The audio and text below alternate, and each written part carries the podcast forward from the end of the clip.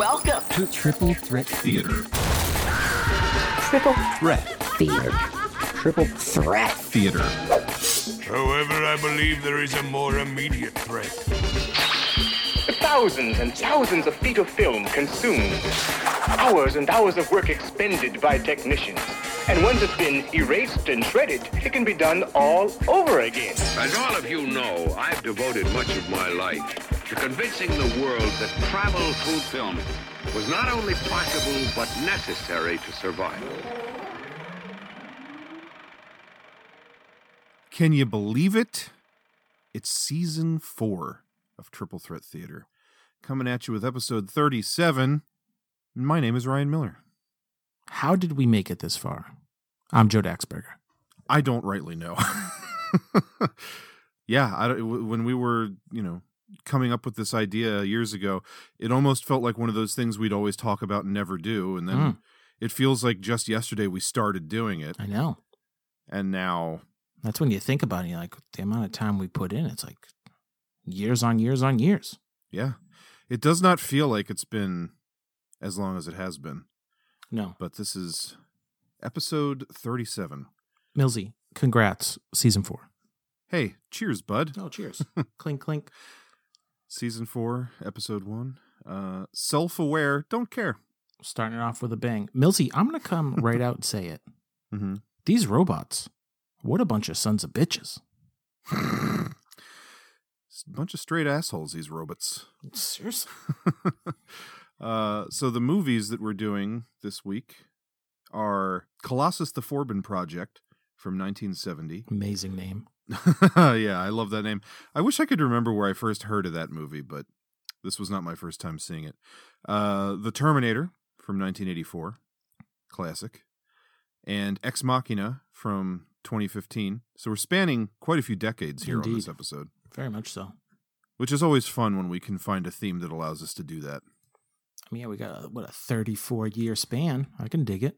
Yeah, so this episode, robots who become self aware, and inevitably, when that happens, they just want to kill or control, not, somehow oppress their human creators. just not nice. Yeah, Not nice at all, Mills. just seems like that's the thing to do when you're a artificial intelligence. Seriously, hit the people with some history. What do you got? Uh, well, Colossus the Forbin project for me personally, I I've seen this before probably about 10 12 years ago. Again, I wish I could remember where I heard about it, but I just remembered thinking the premise sounded really cool and then watched it and like really surprisingly liked it for as much of an antiquated kind of silly movie as it is. Mm-hmm. Terminator. I know that I saw T2 before the first Terminator because we had the second one on VHS when I was a kid. And uh, I think it would, you know, I must have watched T2 like a dozen times before I was like, you know what? It's the second one. I should watch the first one. And then like rented it from the library or something. uh-huh. And then uh, Ex Machina, we can talk about it a little more when we get to that one. But um, I have like a slightly unusual history with that movie Oh, very but uh, had seen all of these before. How about yourself? Uh, I'd say ter- both Terminator 1 and 2 were staples in the Daxberger household growing up. Mm-hmm. I'd certainly seen the first one before the second one. Could have been, I mean, this very start of me and robots. I think I've said it before, like Robot Jox episode. I think I probably mentioned like Terminator, Robocop, like all these old robot movies were uh, big for me when I was little. So The Iron Giant is your spirit animal. That is true. Another another favorite.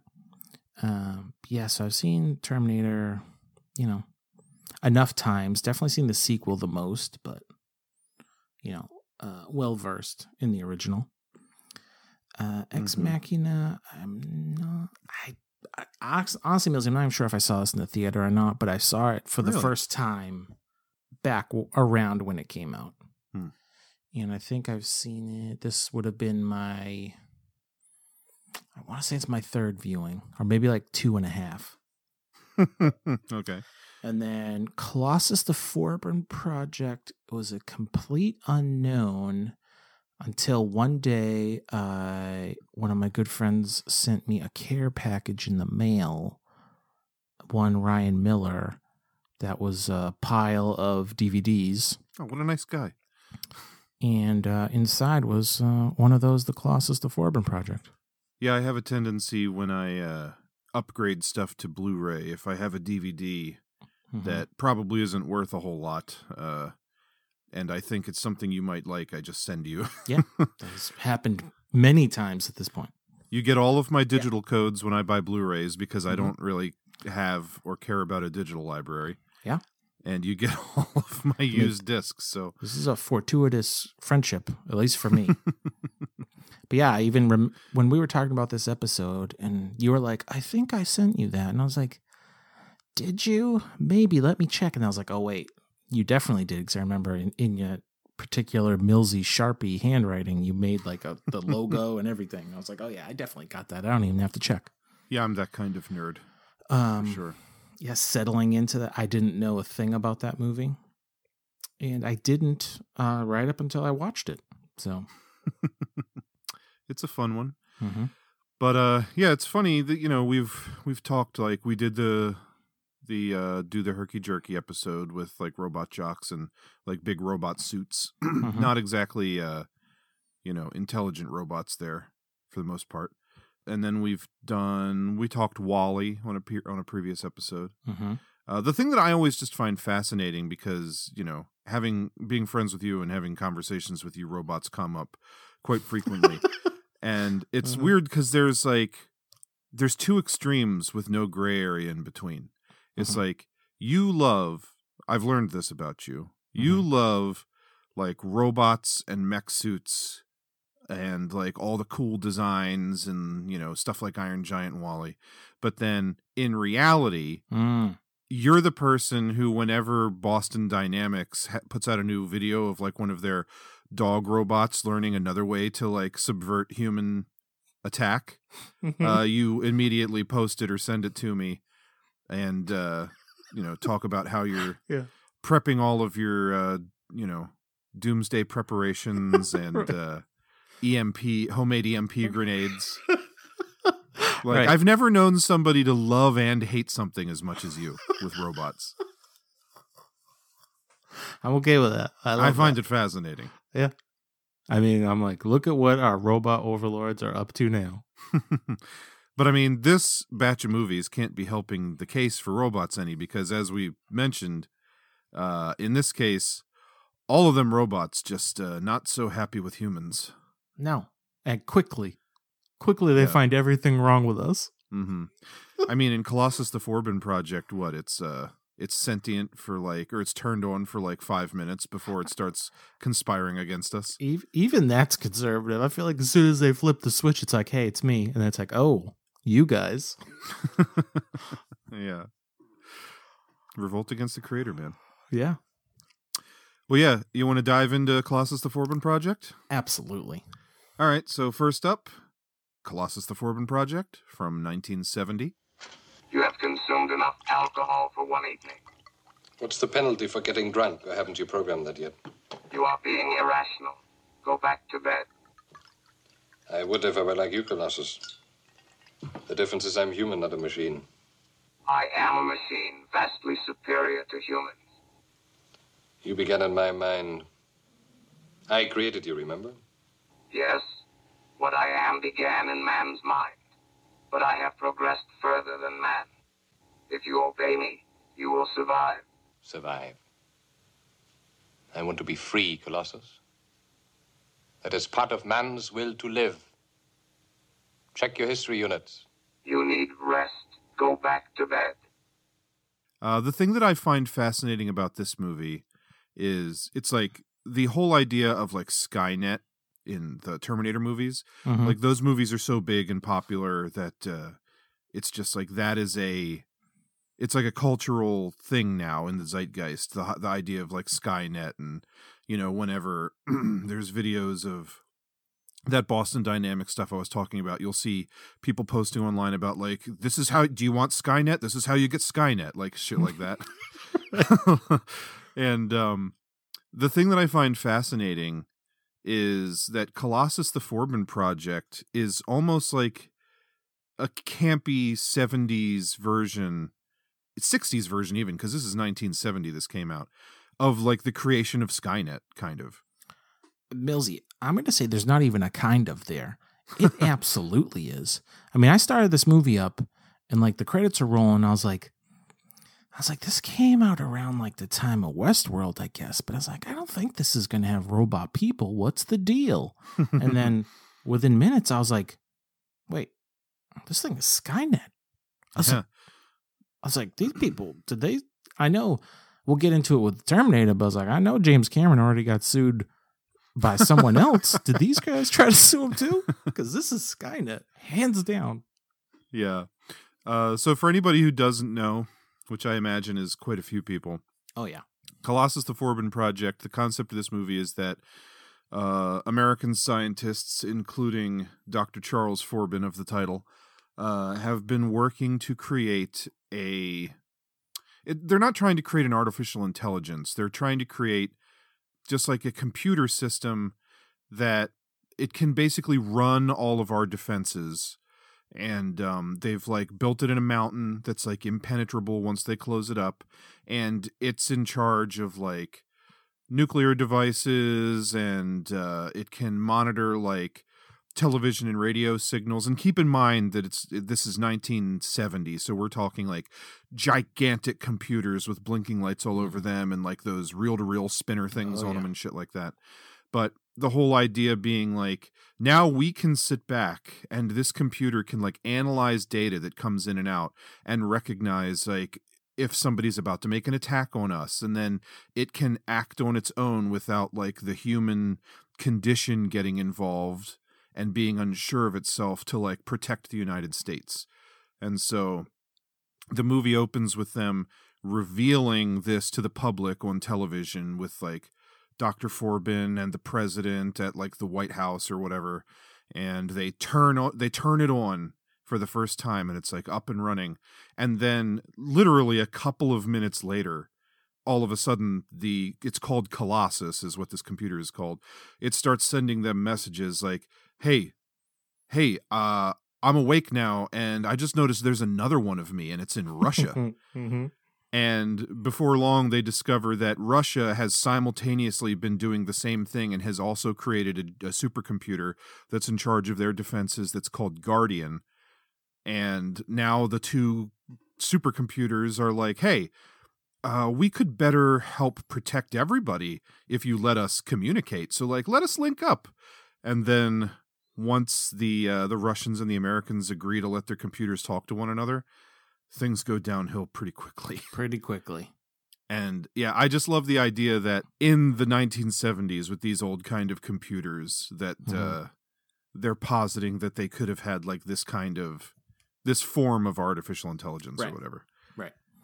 I like this, you know, so like pre-internet and everything. Like, I hope I still don't know how the internet works. Forget systems back in the seventies, but Yeah, I guess it was all through. Well, I don't even really understand. I guess it was like radio signals or something, but like the part where they disconnect the two computers from one another and Colossus is like searching for a new connection and it's showing Mhm. that map like blue light line or whatever Yeah. searching for different ways to connect and I don't know what that was if it was supposed to be like satellite communication or what but Mhm.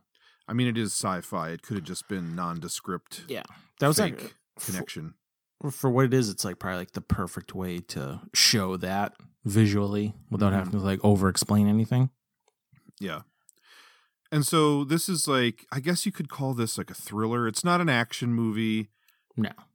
Uh, I I I don't really know what to call it, but I mean, it's about like an hour and 40 minutes I think. Before you know it it's over because the movie doesn't really have a climax.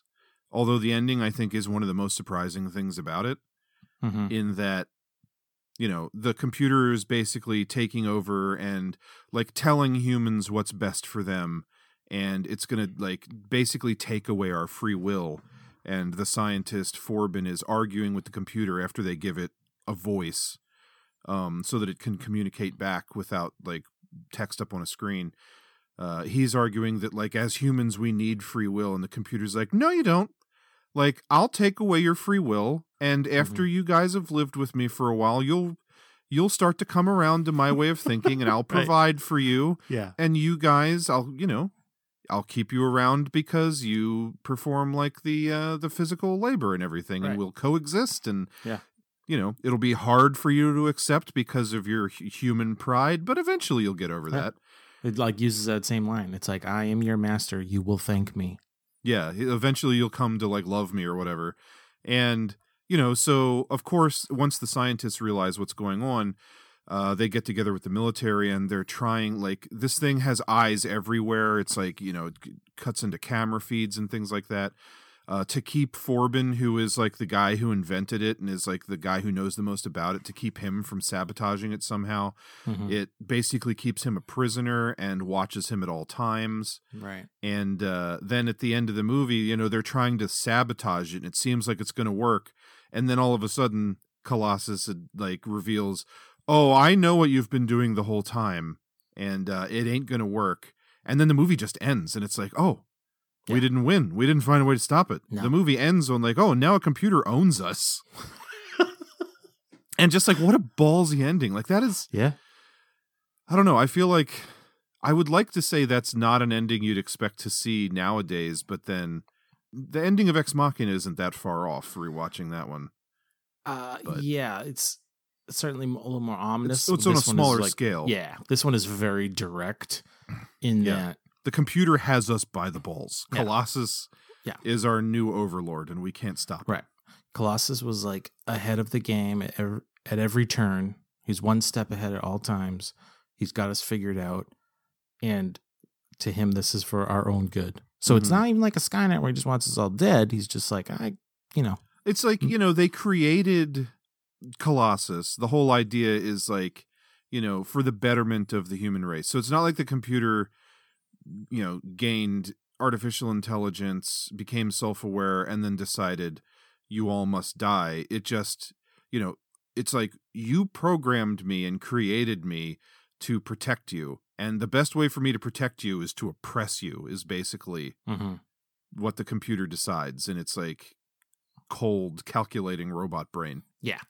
But yeah i just i find that interesting uh and there is a fascinating combination in this movie of like crazy out there ideas like that and then mixing it with the camp factor where there's that whole sequence where when Forbin is basically in captivity in his little apartment and the computer is watching him through the cameras at all times, he schemes with his other fellow scientists like, well, as of tomorrow I go into captivity and I'll I may never have a chance to speak to you all again. So my plan is I'm going to convince the computer that like this female scientist is my mistress and that we need private time where it's not watching me hmm as so that uh, we can like pass information back and forth. And there's a whole sequence of the movie about like the female scientist coming over and them pretending to have a date.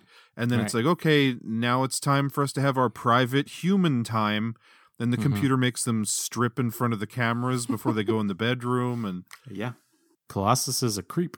it's just, it's a super weird part of the movie that just goes off on this tangent. And hmm even just the conversation is hilarious between the scientist and the computer where he's trying to convince it that he has like human needs and he needs a woman and the computer's like Right. how frequently do you need a woman and he's like uh every night Every and the computer's like need not want and he's like uh four times a week and the computer's like acceptable I have it right here because, of course, like there's so many good lines from Colossus. Not want, require. yeah. And it's funny, like, he's saying, like, there's, you know, as a human, I need privacy sometimes. There's basic things. And the computer's like, okay, for example, what? And he's like, well, when I take showers, and the computer is like, denied. And then he's like, oh, when I'm uh, evacuating my bowels, and the computer's like, denied. And then he's like, but, you know, I'd like to, you know, get my dick wet every now and then. The computer's like, okay, we can work with that. It's just kind of, I don't know. That whole sequence is just funny and Yeah. of its time. Oh yeah, I was gonna say this movie's very this very seventies. like even there's a part where you know he's he's explaining to the computer, you know, I I need to be with a woman or whatever. And I guess the computer knows he's not married. and it comes up on the screen like, "Do you have a mistress?" Like the computer is asking the Mhm. scientist if he has Yeah. a mistress, and it's just like a funny moment. I don't Oh know. yeah, it's it's packed with funny moments. I'm a big fan of Colossus. yeah. I love when he gets a voice. Like that first time that Colossus speaks is kind of Mhm. haunting. Yeah. Cuz it's like a really computerized voice and it's just like emotionless. It's just like this is the voice of Colossus, the voice of Guardian. And he Mhm. starts like laying shit out for them and man, it's I don't know. It's kind of, you know, spooky, I guess. Oh yeah. What is like your overall feeling of this movie? I I really like it actually. I like the bold ending. I love the concept. I love how the concept is handled in a period setting. This is the kind of movie that if they made it now there'd be so many other things to take into consideration just like the internet and cell phones and like cameras the size of, you know, tiny little fucking buttons or something Mm-hmm. so I love the the old school campy tactile nature of everything. And yeah, there are goofy parts that are dated, but I I, I find those fun and entertaining as well. I I like this movie a lot. Well, Mills, I loved it. Yeah. I was so into this movie. I was just. I always said it before, but like I haven't seen a ton of like pre '80s movies. mm-hmm. You know, '70s. You know, probably more than other decades, but I got big, huge gaps in my movie watching. So, again, not knowing anything about this movie, Mm-hmm. going into it like pretty quickly, I was just like totally into it. Of course, like the Skynet connection just kind of had me, like even like kind of, it's not necessarily completely like blown away right away, but I was just like very surprised that this idea was already out there in like 1970. Yeah. And the book it was based on was written in like 1966, I think. Yeah, so even older than that, which is pretty awesome. So, you know, I was into all the performances. I loved like the like the production design, even like how Colossus spoke originally, just with like the ticker screen in the middle of the room. Yeah, so every time he spoke, it's it was just like that sound effect as Yeah. the text came across the thing and uh huh. I don't ever want this movie remade. yeah. I don't even want to think about what if it did come out now because it's completely different and it'd probably be lame. Mm-hmm. But just like that, like you said, the tactile nature of the time it came out, and when you have like all those big old screens and clickety clacks and, and buttons to press and all that, just ah, just added so much to it that I enjoyed the hell out of it. That's awesome. I especially loved how it over the course of the movie it goes from like you know he's talking on the screen to now he's got cameras everywhere to now he wants a voice it's like a, you know he's forcing Foreman to give him a way to talk you know it's like Yeah. and it's like a very much the cat and mouse throughout the whole movie Mm-hmm. And then it hits you with like uh an abrupt Planet of the Apes kind of ending like you said you know Mhm. Yeah, I mean, I I remember seeing this movie a good like 10 15 years ago and remember really enjoying it when I saw it and having the experience of like, man, I have nobody to talk to about this cuz no one's seen it. Mhm. And then I hadn't this is only the second time I watched it, so I forgot exactly how it ended. So when it ended where it did, I was like, "Oh yeah." It's, Well, uh, it's whole- definitely one of those endings you don't see na- nowadays. like when I'm watching movies, like I can't help but like check to see where I'm at time wise or how much is left. Yeah. It's just a thing I do. So this one, I'm like, I mean, this movie's ending in four minutes. What is about to happen? you know? So sure enough. Yeah, but I liked I really liked everything about it. It just I found myself laughing. Like maybe it's just the campy nature, but like some of the stuff Colossus would say or how he'd say it, or even like when he first goes off and they're Forbin's like pleading with him, like, "Oh, please don't," and he's like, he's basically like, "Nah, nope, missiles away." You know, they just start filing nukes at each other. I'm just like, dude, Yeah. amazing. I was like, Colossus don't care. Well, gosh, there's also that part where uh, Forbin and the guy, the Russian guy who created the Russian version, Guardian, are like Mhm. having a meeting in Rome, and Colossus finds out and like basically forces some people to kill the other scientists. So there's only one of them, and he can keep track of him. And it's like you know, Colossus can make them like obviously they don't want uh, security cameras on them at all times. But Colossus is like, if you don't give me eyes, then I will send a nuke somewhere. Yeah. And it's like, you know, they don't want to kill this other scientist, but it's like you will kill him and imprison this other one, or I Mhm. will nuke Washington or something like that. Mostly like, Like- Colossus don't play. Yeah, he holds all the cards. Yeah, it, they do a great job throughout the movie of just showing how like little control the humans have, Yeah. or how powerless they are. That one part that is like pretty brutal and like cold is uh when the two scientists are trying to Oh, overload yeah. Colossus to like Mhm. you know break him down and he realizes what's going on and then he just has them shot. Yeah, and it's not even like he he doesn't like zap them or anything goofy. Like nope, hu- real humans were forced to kill them. Yeah, he just threatens humans with destruction if they don't like do a fucking firing squad on these two scientists. Right. And then Colossus gives the order like uh their bodies will not leave my sight for 24 hours. like just rubbing it in people's faces. Yeah, so I know they're dead. Yeah, and then they'll be cremated. It's like damn, Yeah. Colossus is stone cold. Crossing his T's and dotting his I's. I love the name Colossus, the Forbin Project, but what do you think about? it? I was like, damn, that's like kind of a cold name for something that's like a peacekeeping robot. I was like, writing was on the wall with this one. Yeah. Yeah, as far as the visuals go, I thought this was interesting. I read that uh I don't know if this company's still around. I had never heard of it before, but there was a company called Control Data Corporation that made Mhm. computers. And when they learned that a studio was making a movie about like this big supercomputer, they wanted to be involved, so they offered to supply 4.8 million dollars worth of computer equipment for the movie Whoa. and basically just because you know it was supposed to be the super advanced computer and their logos would be all over everything Mm-hmm. So they donated all these computers which is pretty much what they used it, it wasn't like so uh, apparently most of the computer stuff in the movie wasn't like just fabricated boxes with blinky lights on them like they were all actual computers Oh, that's cool. I like Yeah. that.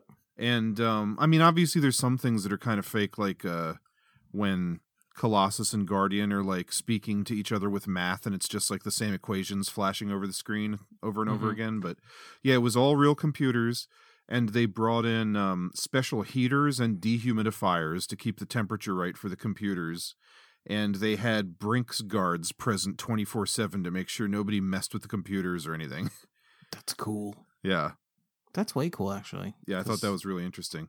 I would have just believed that, like, you know, some production designers made that shit. Yeah, so would I. I mean, and then for it just looked really good for a movie that only has like like actual like locations, like long filmed locations. Probably only like three between like the apartment and like I don't The know, like the president's chambers and then Yeah. the center itself, right? Yeah, there's those couple other scenes where, you know, they go to Rome because I think just Yeah. movies during that time period, it's like people wanted to go to the theater and see like foreign, interesting, different Mhm. places. So it's like yeah, they could have met anywhere, but they decided to go to Rome just to get some Right. of that, uh, right. Some of that fancy architecture in there or something. But That's hilarious. yeah. Yeah, man, I had a real real good time watching this.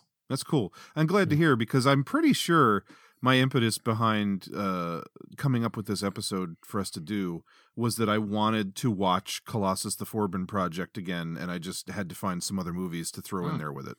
There you go. So this has since I added this to the list uh, has had a Blu-ray release from uh, Shout Factory. So Oh, that's out really? there hmm for people to get their hands on. you know what I need? you need a copy of Shout Factory's Colossus the Forbin Project release. Seriously. Uh, there's a interview with Eric Braeden on there, who plays uh, Doctor F- uh, Forbin. Mm-hmm. And uh, interesting thing that like story he tells. His name is not actually Eric Braeden. He is German, and his German name is Hans Gudegast. Gudegast, and uh, he was working under that name. But at the time, the producers were like, "We want you to star in this movie, but you have to change your name." because uh, with a name like that, no one will want to see the movie in America. Mm, And man, so, so much anti-German sentiment. yeah, so he ch- well he he even says that like a producer told him like with a name like yours, you're only going to get to play Nazis in Hollywood unless you change it. So he did change his name for this movie and then kept that as his like stage name or whatever for the rest of his career. And uh, you know, I guess it worked out for him. In a, in addition to other things, he was in Titanic, uh, Oh. the James Cameron film, And um, I know we talked on a previous episode. I think it might have been uh, "Do the Herky Jerky," where we were talking about some of the kind of unknown actors in those movies and how a lot of them did like a ton of uh, daytime soap opera acting, Mm-hmm. and that's where like they made their bread and butter. Eric Braeden, Doctor Forbin from this movie. How many episodes of The Young and the Restless was he on? If you had to guess, Oh boy. I mean, now I'm gonna feel like it was it like a hundred. that show was on from 1980 to the year 2000, I think. Okay, twenty years. I mean, yeah, I'll, I'll say a hundred. Uh, he was on 3,217 episodes of The Young and the Restless. What? yeah. But wait, wait. How, how, how does a show have that many episodes? There are 7,000 episodes of that show. Uh, I mean, I don't watch daytime soaps. I don't know how they function, but I think that they do like an episode every week, year round.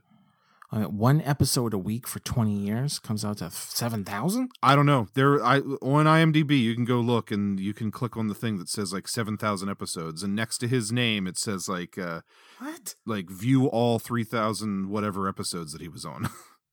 Holy shit! Again, I don't know how daytime soaps work, but I know they pump out a lot of episodes because people got to watch damn, their stories. I'm I'm like, oh, a hundred. It's got to be that. That sounds like a lot. no. Thirty-two hundred. Yeah, What he made the uh, he made a lot of money acting in that show. I guess so. God damn. Most mind blowing part of this episode. uh, did you recognize anybody else in the cast? Millsy, you know I'm gonna spot David Lo Pan in any movie he pops up in. Yeah, uh, he's another one who we just talked about recently. He was in Blade Runner on a recent episode we did. Mm-hmm. Of course, his actual name is uh, James Hong. Yes, yes. Uh, this guy, I mean, every, everybody would recognize him if they saw him. He was pretty much the Asian guy in every movie for the last 40 years. Uh, Blade Runner, Big Trouble in Little China, Chinatown, Missing in Action, The Golden Child, Ch- uh, Tango and Cash, and I always remember him first and foremost as uh, the the guy in the uh, the Chinese restaurant episode of Seinfeld. Oh. Uh, Seinfeld four. Oh no, for me it's Lo Pan for sure. yeah. I mean, he's recognizable from a lot of stuff, Oh, yeah. but of course. that's the thing I've probably seen him in Huh. the most is rewatching that episode of Seinfeld. Okay, all right. But uh, Yeah, that that would be the only one. mhm. yeah, yeah, same here. Um, there's a couple other like name actors in there who, when I looked them up, they had done some different things. The uh, did you ever watch when you were a kid, uh, Babar? No, never. I think it was like a series of children's books, and they made like some movies and TV shows. And he's like a you know talking elephant. Mm-hmm. And uh, I know I used to watch the Babar movie when I was a kid, and the guy who plays the president, his name is Gordon Pinsent. He was the voice of Babar, which I found kind of interesting. I hadn't thought of Babar in a long, long time, but I guess this is just another thing that you're going to think I'm crazy for because you've never heard of him. Uh, no, I'll give you that. I've heard of Babar. okay. I'll give you that one. This is this isn't the uh, sticker book situation all over again. which it seems like everybody but you knows about. So Yeah, I feel I feel justified in that one. sounds like it's it's a big scam. so then uh I guess it's weird like this feels like exactly the kind of movie that during this time period Charlton Heston would have been in and apparently he was up for the role of uh, Dr. Forbin at one point cuz this was around that time that Heston was doing Yeah. like Planet of the Apes and um the Omega Man which we've talked about on the show Mhm. before and uh Soylent Green Was he in Andromeda Strain too? Because I feel like that would have been one of those two. it feels like it would have been but no he was not uh, I just picked that up from Arrow recently Oh, nice. I saw that once years ago, and I remember that being a solid movie, but I don't really remember much. Yeah, it's another movie like this one where it's almost kind of like a weird sci-fi procedural, like where it's captivating the whole time, but it's not like there's crazy action or anything taking place. But uh yeah, so Charlton Heston and Gregory Peck was the other one who were apparently up for the role of Forbin. But then in one of the weirdest decisions of all time, uh, one of the producers, Stanley Chase, wanted a virtual unknown for the role. I, I if you could have Charlton Heston or Gregory Peck, why would you not go for them? I don't understand. Yeah, I thought that's like that's what got people into asses, Asses and and seats. seats, yeah. But so they ended up with Eric Braeden, who's pretty good in it. Yeah.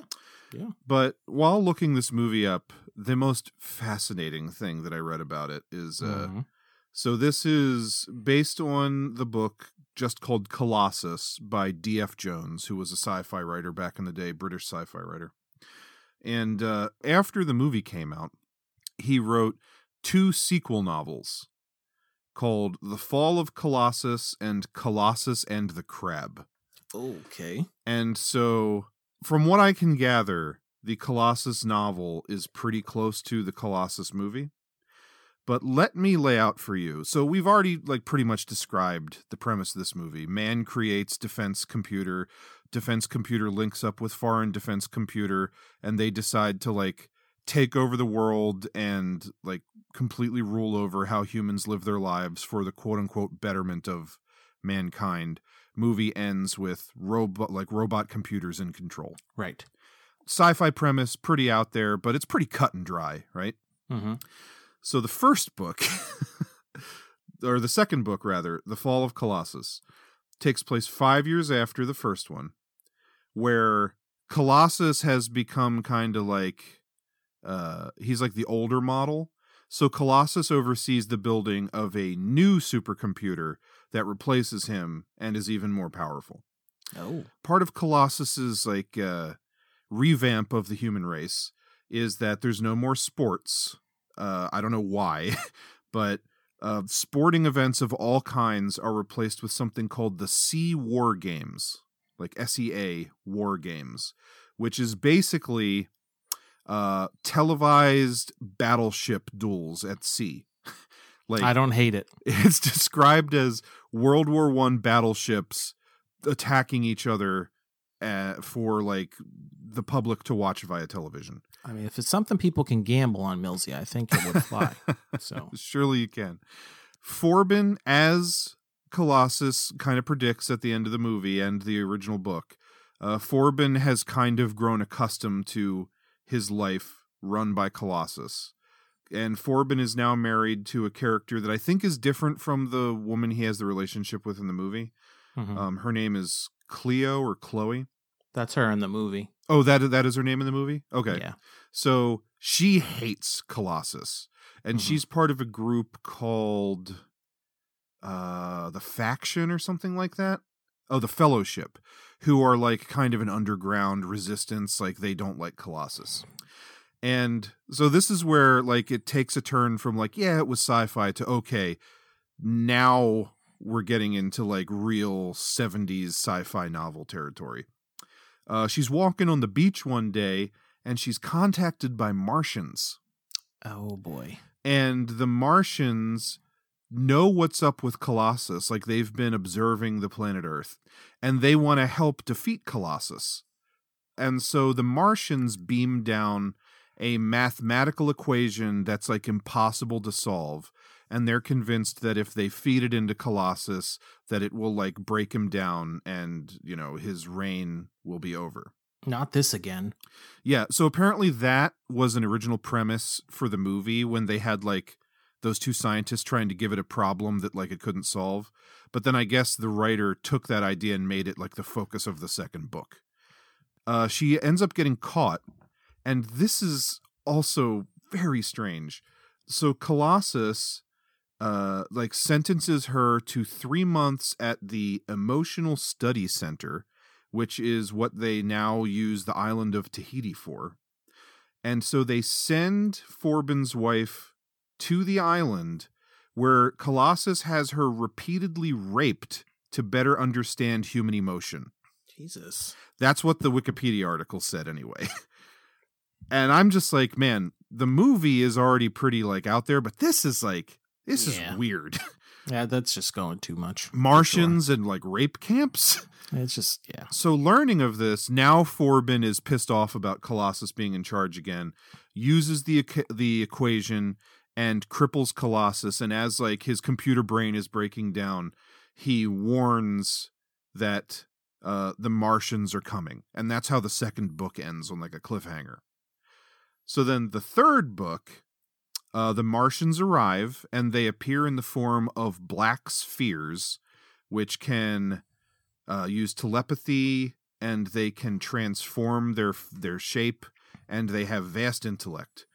And they decide to reactivate parts of this like Colossus 2.0 that they defeated in the last book because they want to use its resources to help them build a machine called the Collector, which is the reason that they wanted to stop Colossus so they'd have access to Earth in the first place, because they want to steal 50% of Earth's oxygen to take back to their planet so that they can create an oxygen rich atmosphere to protect their planet from radiation emanating from the Crab Nebula.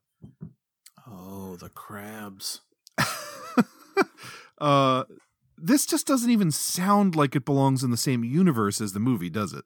No, not at all. So uh, they test their collector machine and it causes like mass destruction. And so Forbin and company decide okay, well, the only way to stop these Martians, if they were afraid of Colossus in the first place, is they go back to the original Colossus that had been replaced by Colossus 2.0 and they uh, break into it and they like turn it back on to get its help. And then when they turn it on, the original Colossus is like, you know, I think the Martians are right and you should just let them go about their business. Jesus. So then Forbin goes and he hijacks all of the battleships that they use for the Sea War games and has like a battle with the Martians and destroys their collector machine, but dies in the process. And then the story ends with Colossus making a deal with the Martians so that they they agree that they're still going to take 50% of Earth's atmosphere, but they're going to do it gradually and in a more sustainable way. And in return, the Martians will let humanity move to Mars when the sun becomes a red giant and destroys the Earth. What in the hell, Millsy? I couldn't believe it when I was reading that. It's just like like the Terminator. Everybody knows the story of the Terminator, like, you know, robots sent back in time to stop somebody from being born. Uh, which is already a crazy concept, but just imagine if you started adding like weird rape camps and aliens and you know the sun turning into a red giant and shit like and stealing the earth's oxygen it's just like You'd say, why was this made into a movie? yeah it's so out of place because when i mm-hmm. found out there were two books like after the original one i was thinking to myself like man it'd be cool if we got a sequel to see like where the story would go once colossus is in charge now i'm glad they didn't yeah. I mean, I'm all for gladiator battleships, but that's about it. yeah That's the only promising part of that synopsis. I just, as I was reading that on Wikipedia, my jaw just continually dropped further and further and further. Seriously. That's what could have been. so, uh, that's about all I got for Colossus. Yeah. Um, I'm very glad to hear that you enjoyed it. Yeah, man. A pleasant surprise. I wasn't sure if I was on an island because, again, I, I know like nobody else who's seen it until now. Yeah. I mean, it's I'm I like more and more 70s movies as I see them, so add it to the list. All right, more 70s episodes. Mm-hmm. All right, moving on. Uh, we have The Terminator from 1984. All right, listen. The Terminator's an infiltration unit. Part man, part machine.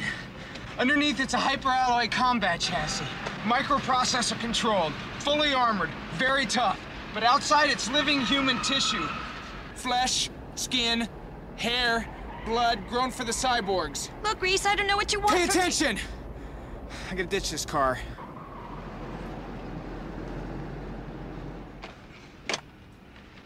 The 600 series had rubber skin. We spotted them easy. But these are new. They look human. Sweat, bad breath, everything. Very hard to spot. I had to wait till he moved on you before I could zero him. Look, I am not stupid, you know. They cannot make things like that yet. Not yet. Not for about 40 years. Are you saying it's from the future? One possible future. From your point of view, I don't know tech stuff. Then you're from the future too, is that right? Right. Right.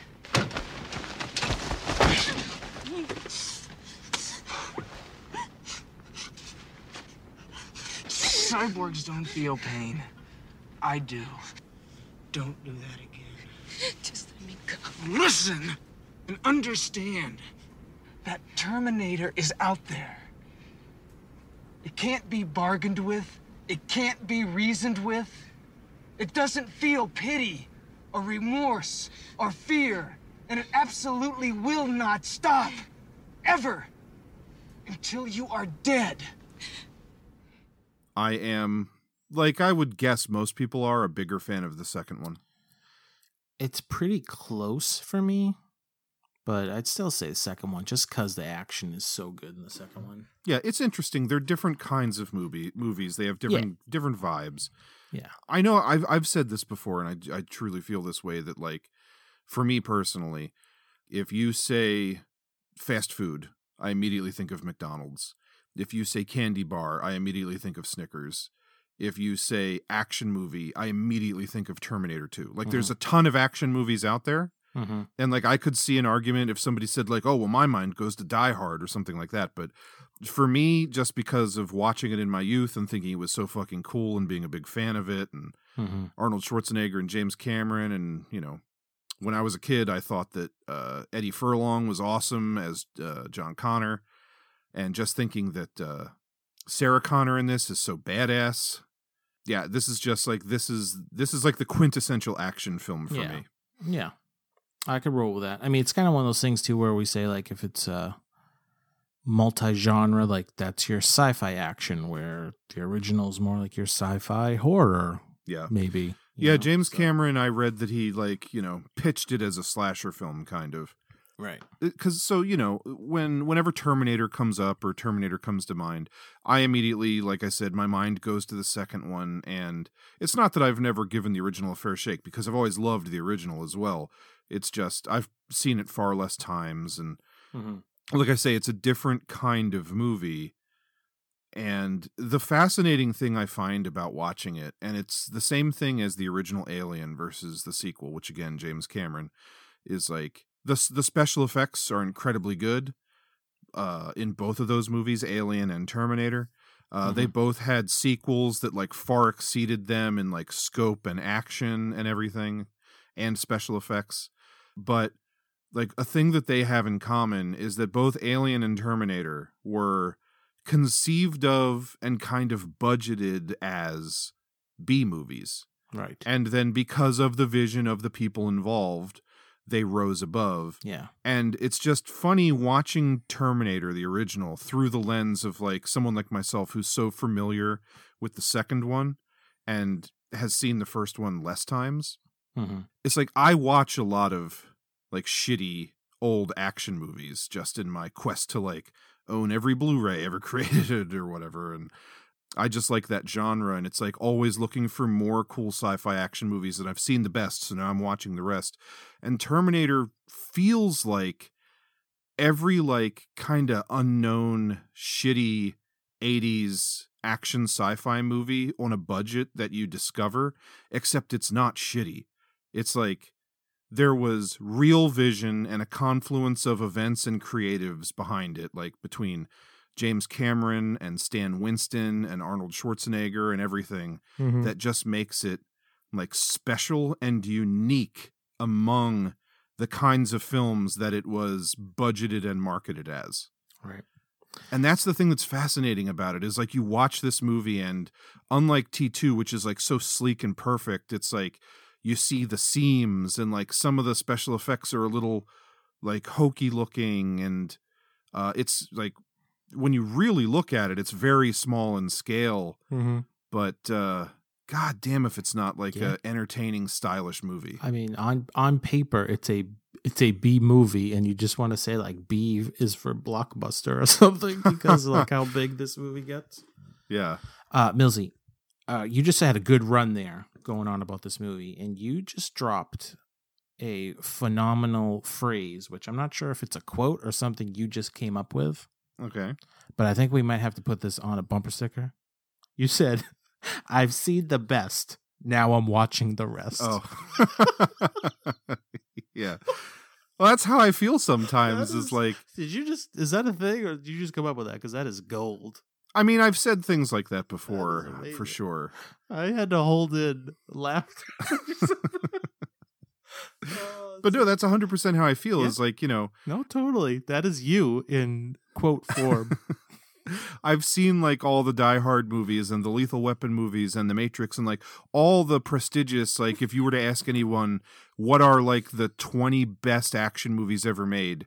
I've seen like all of the movies that anybody would put on that list. Oh, yeah. And it's like I still want more. Like I'm not done discovering movies, so it's like I'm just gradually descending the ladder into like shittier and shittier movies because there's no more that are like as good as Die Hard and like Terminator. But I have to keep digging.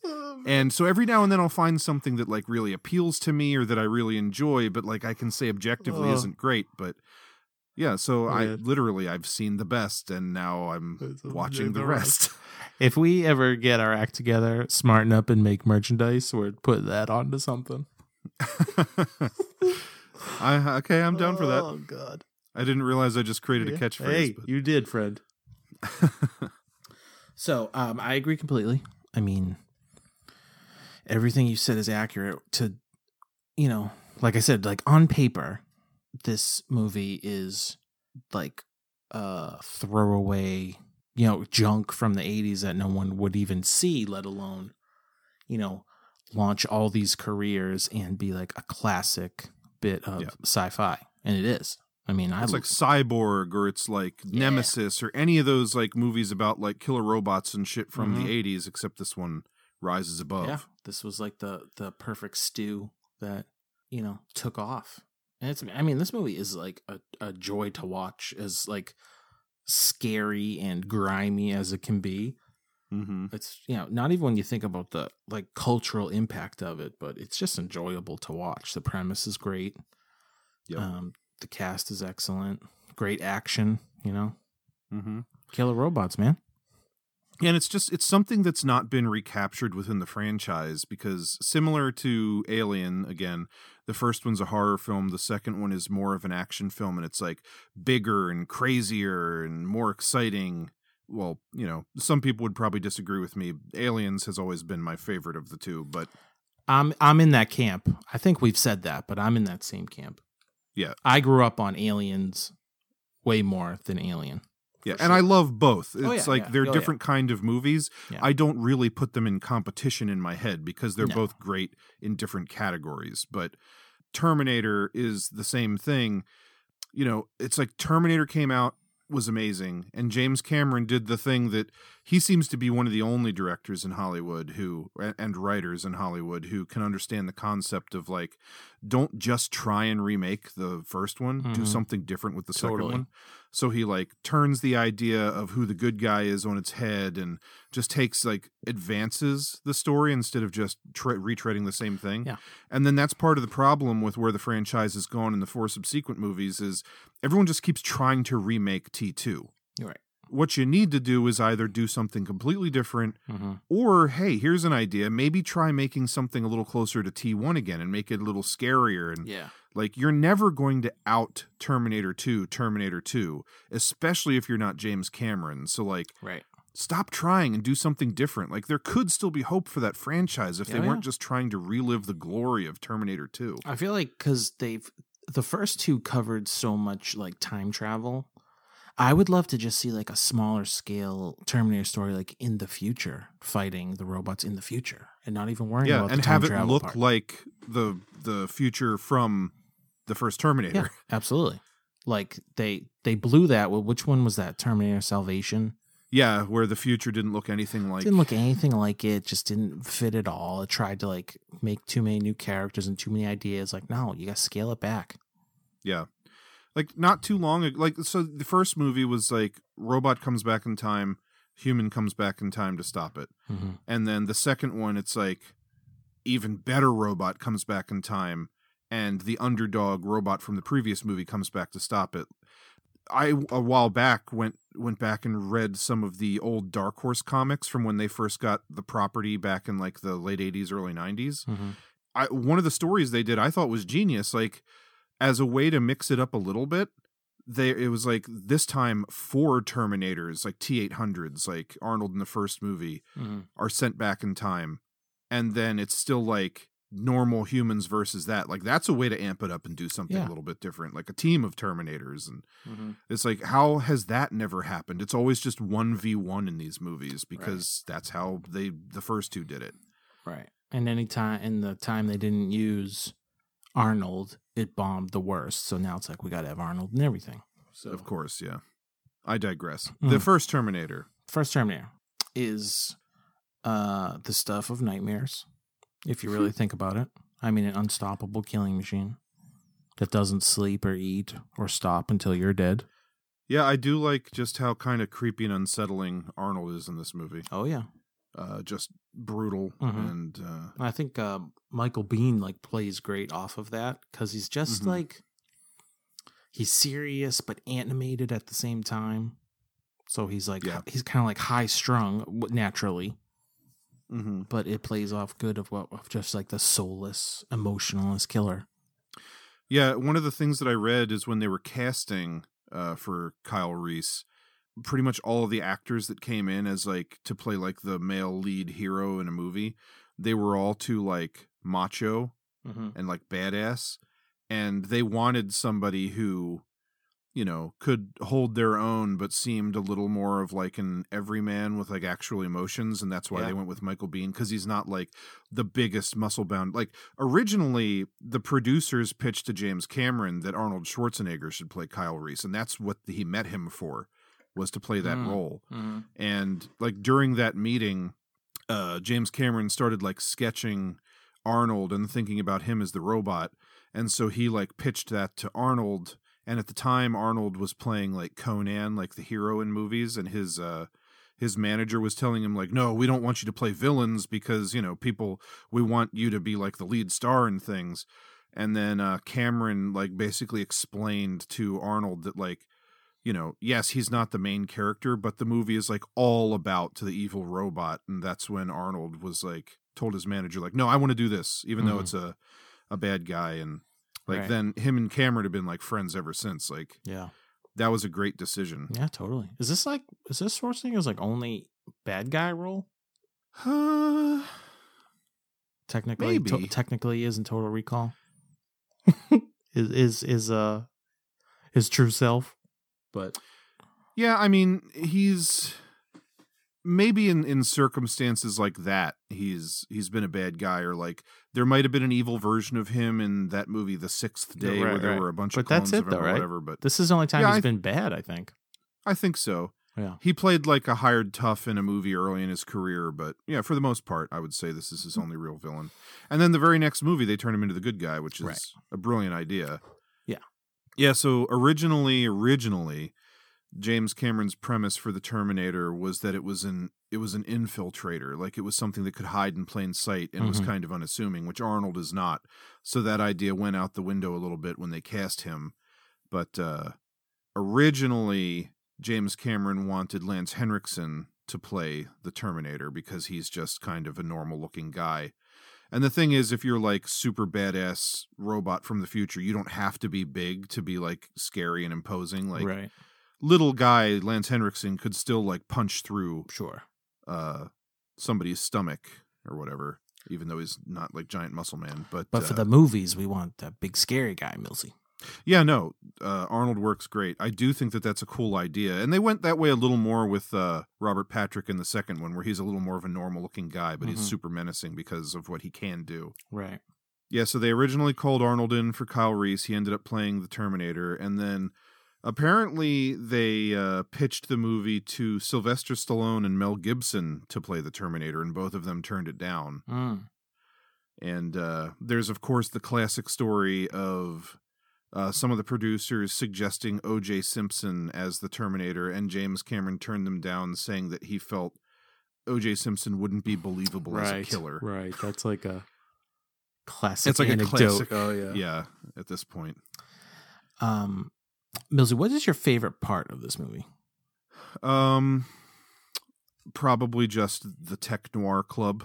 Mm. Okay. I just the the club in general. Mhm. I love that like 80s neon Yeah. the fact that there would be a club called Tech Noir. mm-hmm. Like, I'm not gonna lie, I've looked into how expensive it would be to get some custom uh what do you call them? Um, Like the neon signs. neon sign. Yeah, I have 100% in my spare time looked to see how expensive it would be to get a custom neon sign that just says Tech Noir in like bright pink to hang on my wall for ambiance. Because. I think that would be fucking awesome to have. I'm writing that down. Future Millsy gift.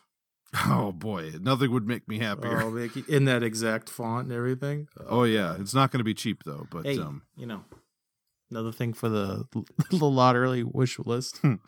but yeah, no, I in general I do think that that scene is my favorite part because you know, it's the first meeting of everything. It's where everything comes to a head and the plot really gets going. mm-hmm. Like the build up with uh, you know, the different Sarah Connors being murdered and Yeah. you can kind of see the writing on the wall, but I just love it's like Arnold reveals himself and then Kyle reveals himself and it's a shootout. Nobody knows what's going on and it's just the first time we see the two of them, you know, fighting each other and Yeah, because it's like that's a- probably my favorite part. a yeah a different movie. It could almost get if like Arnold doesn't show up, they could drag out like the her being afraid of Reese longer.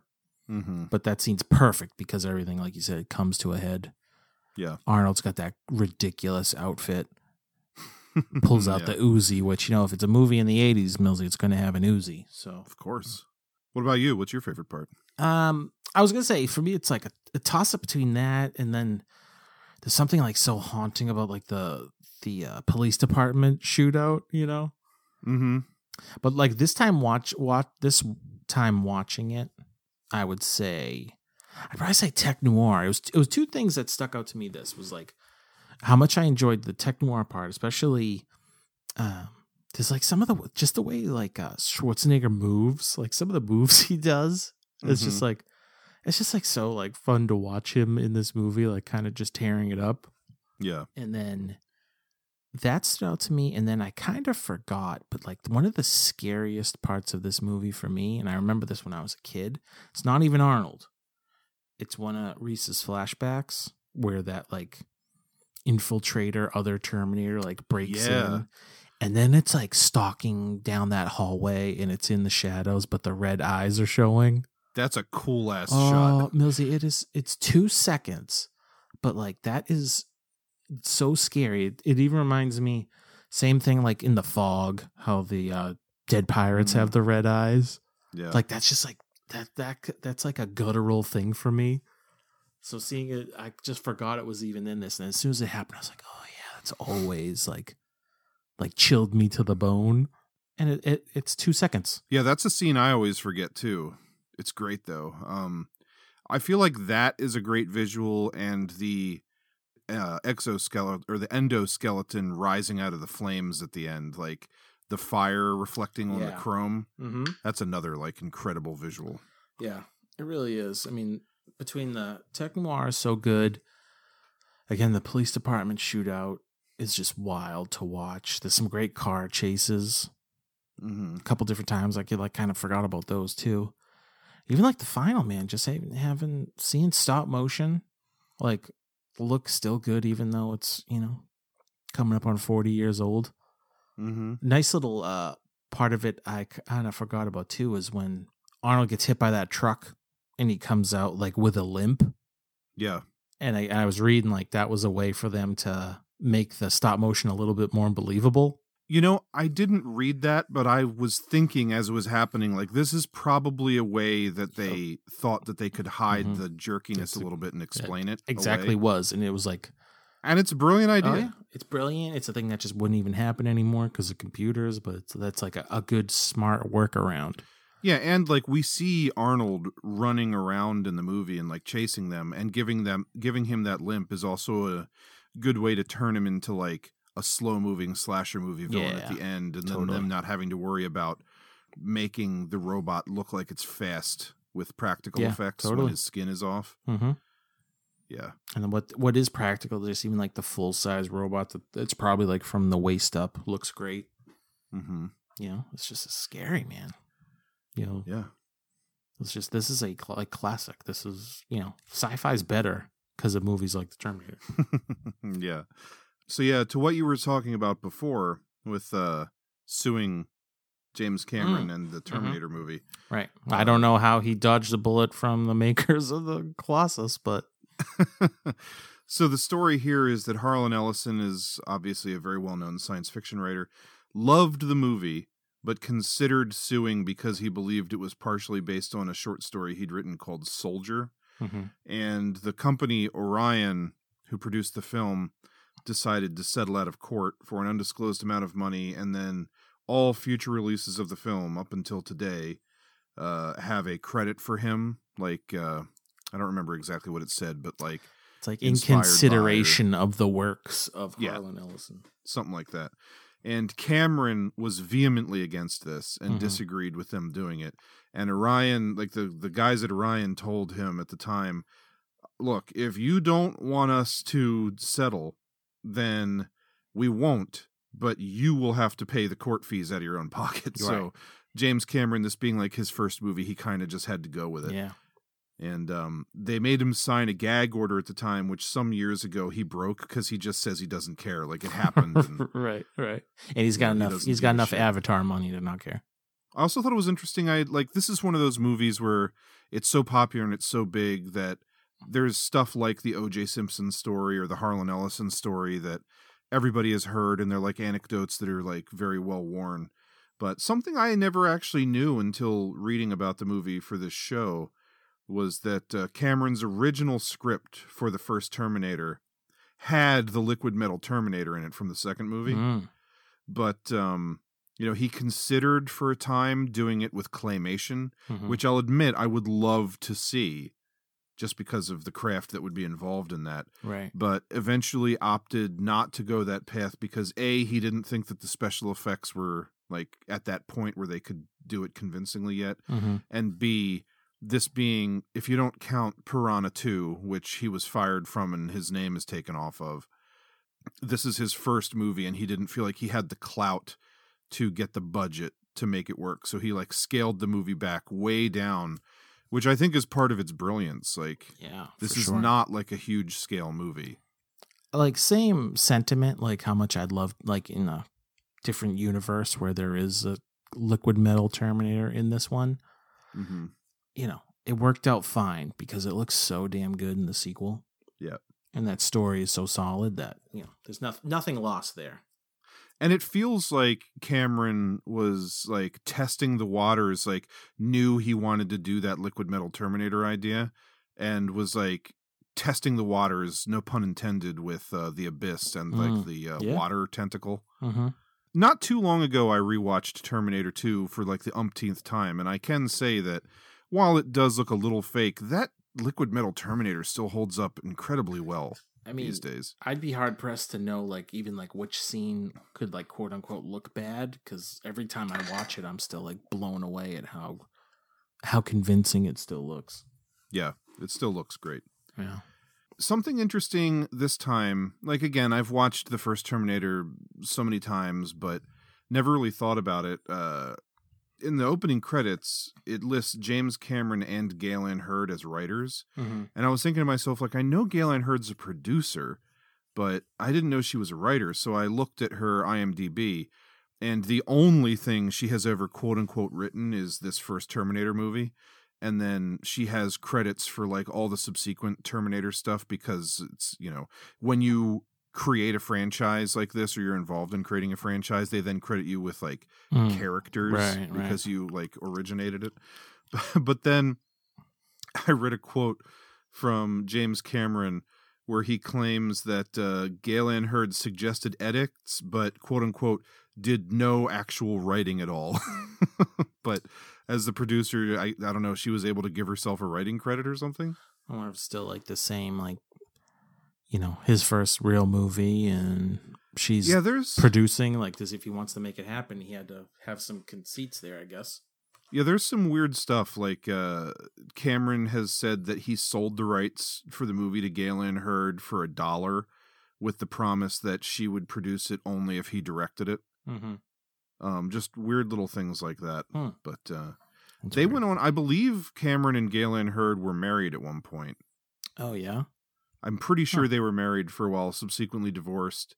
And then James Cameron was married to uh, Linda Hamilton for a while, and they got divorced as well. Right. It's pretty wild. Yeah. Linda Hamilton, I don't know what all she had done before, but right before this movie, she was in Children of the Corn, the first one. Oh, okay. Never seen that one. Yeah, it's not a favorite of mine, Yeah. but she is one of the two leads. Hmm, Okay. I think she's great in this. You know? Yeah, she's she's really good. Uh, here's a weird thing. How old do you think Sarah Connor is supposed to be in this movie? Like, if you had to guess, just based on her look or whatever other factors. 22, 23, 24. Yeah, I would have said like early to mid 20s. She's actually supposed to be, I have it written down here. She's supposed to be 18 in this film. Really? Yeah, which is solidified when in Terminator 2, uh, Dr. Silberman, the psychiatrist, says that she's 29 in one scene. Mm-hmm. And then it's also referenced elsewhere in T2 that John Connor is 10 years old, meaning that she had him when she was 19, which then adds credence to the fact that she was like 18 or 19 in this movie. John Which- Connor's only 10 years old in the sequel? uh, that's what uh like there's a scene apparently where i'm taking this all on you know good faith from the trivia page of imdb but Right. uh there's a scene where um the t1000 is like looking john connor up in like the the police computer in his cop car Mm-hmm. and like it comes up with his information and says that he's 10 years old on the screen from what i read Huh. That's weird. yeah but i just thought it was like i never perceived sarah connor as being under 20 years old in this first movie No, I mean, there's nothing about her character that couldn't mean she's like just out of high school. She just doesn't. Yeah. She doesn't look that young. mm-hmm. I mean, she just looks like in her early twenties. That's weird to me because this movie was '84. The sequel was what '92. 91 I Nin- think. yeah, maybe so- 91 92 somewhere Yeah, so the math don't add up, anyways. For just for her having a kid, and just Eddie Furlong's got to be 14 or 15 in that movie. mm-hmm. Um, uh, whatever. yeah i thought that was a little weird Yeah, a little bit. for all time for me terminator will be outshined by t2 Mhm. but it's almost like a treat because i'm so you know into terminator 2 and the style and the story and the Yeah. effects and everything of that movie it's almost a treat because it's like i i forget a lot of the details of t1 until i Mhm. sit down and rewatch it and then it's almost like a rediscovery or something because like this movie really does have a tone and a vibe that the second one abandons entirely oh, totally. And god that's like one of my favorite things about it that sets it apart it Yeah. feels like a down and dirty cheap like horror Mhm. movie from the 80s which it is and it's just it's it's spawned a franchise that is on a level that it's like the first movie was never intended to be Yeah, I mean, when they're making that, do they ever do they ever expect the movies, shows, comics, toys, you know, like the it's in Mortal Kombat, like you know, stuff like that. Like yeah i don't think so you never do, but it's it's just amazing to see like this is the start of all of that. Yeah, I mean, based on what I read, uh, the producers didn't have a ton of faith in the movie, and um, it only cost six point four million to make, which is con- it's crazy considering some of the special effects in it. Mm-hmm. You know, it's obviously not hundred percent realistic looking, but that Arnold head bust for the scene where he's like taking his eye out, Yeah. looks incredible. Yeah, for 1984, uh, Yeah. hands down. Yeah, so six point four million dollar budget and made seventy eight point three million in the box office in nineteen eighty four, which ain't too shabby. No, that's huge. So I think like you touched on already, but it's totally true and props to Cameron because he did it twice. But you know, Alien and Aliens, and then T one and T two, like those are like the perfect sequels because when you want something slightly different, but in in that same world, there you go. You know, Yeah. Uh, I mean, I know that the Avatar movie and its upcoming sequels are pretty divisive between people, and a lot of people like to shit on them. Uh, Mhm. but honestly, something I'm very curious about because Cameron has a history of doing this, and admittedly, it was a long time Right. ago that he used to do this, but I'm very interested to see Mhm. what kind of jump and different qualities the second one has from the first. Yeah. and for the record, Triple Threat Theater as a unit is very much pro Avatar. Don't at us. My heart goes out to you, Dexberger. Well, my heart goes out to you, Miller. so love Terminator. Like I said, it will it will always be outshadowed by T two for me, but uh, that doesn't mean I love it any less. Mm-hmm. Here, here. All right. Anything else about uh, T1, No. or shall we move on to our third and final film? I think we've covered it. All right. Finally, we have Ex Machina from 2015. So, do you know what the Turing test is? Yeah.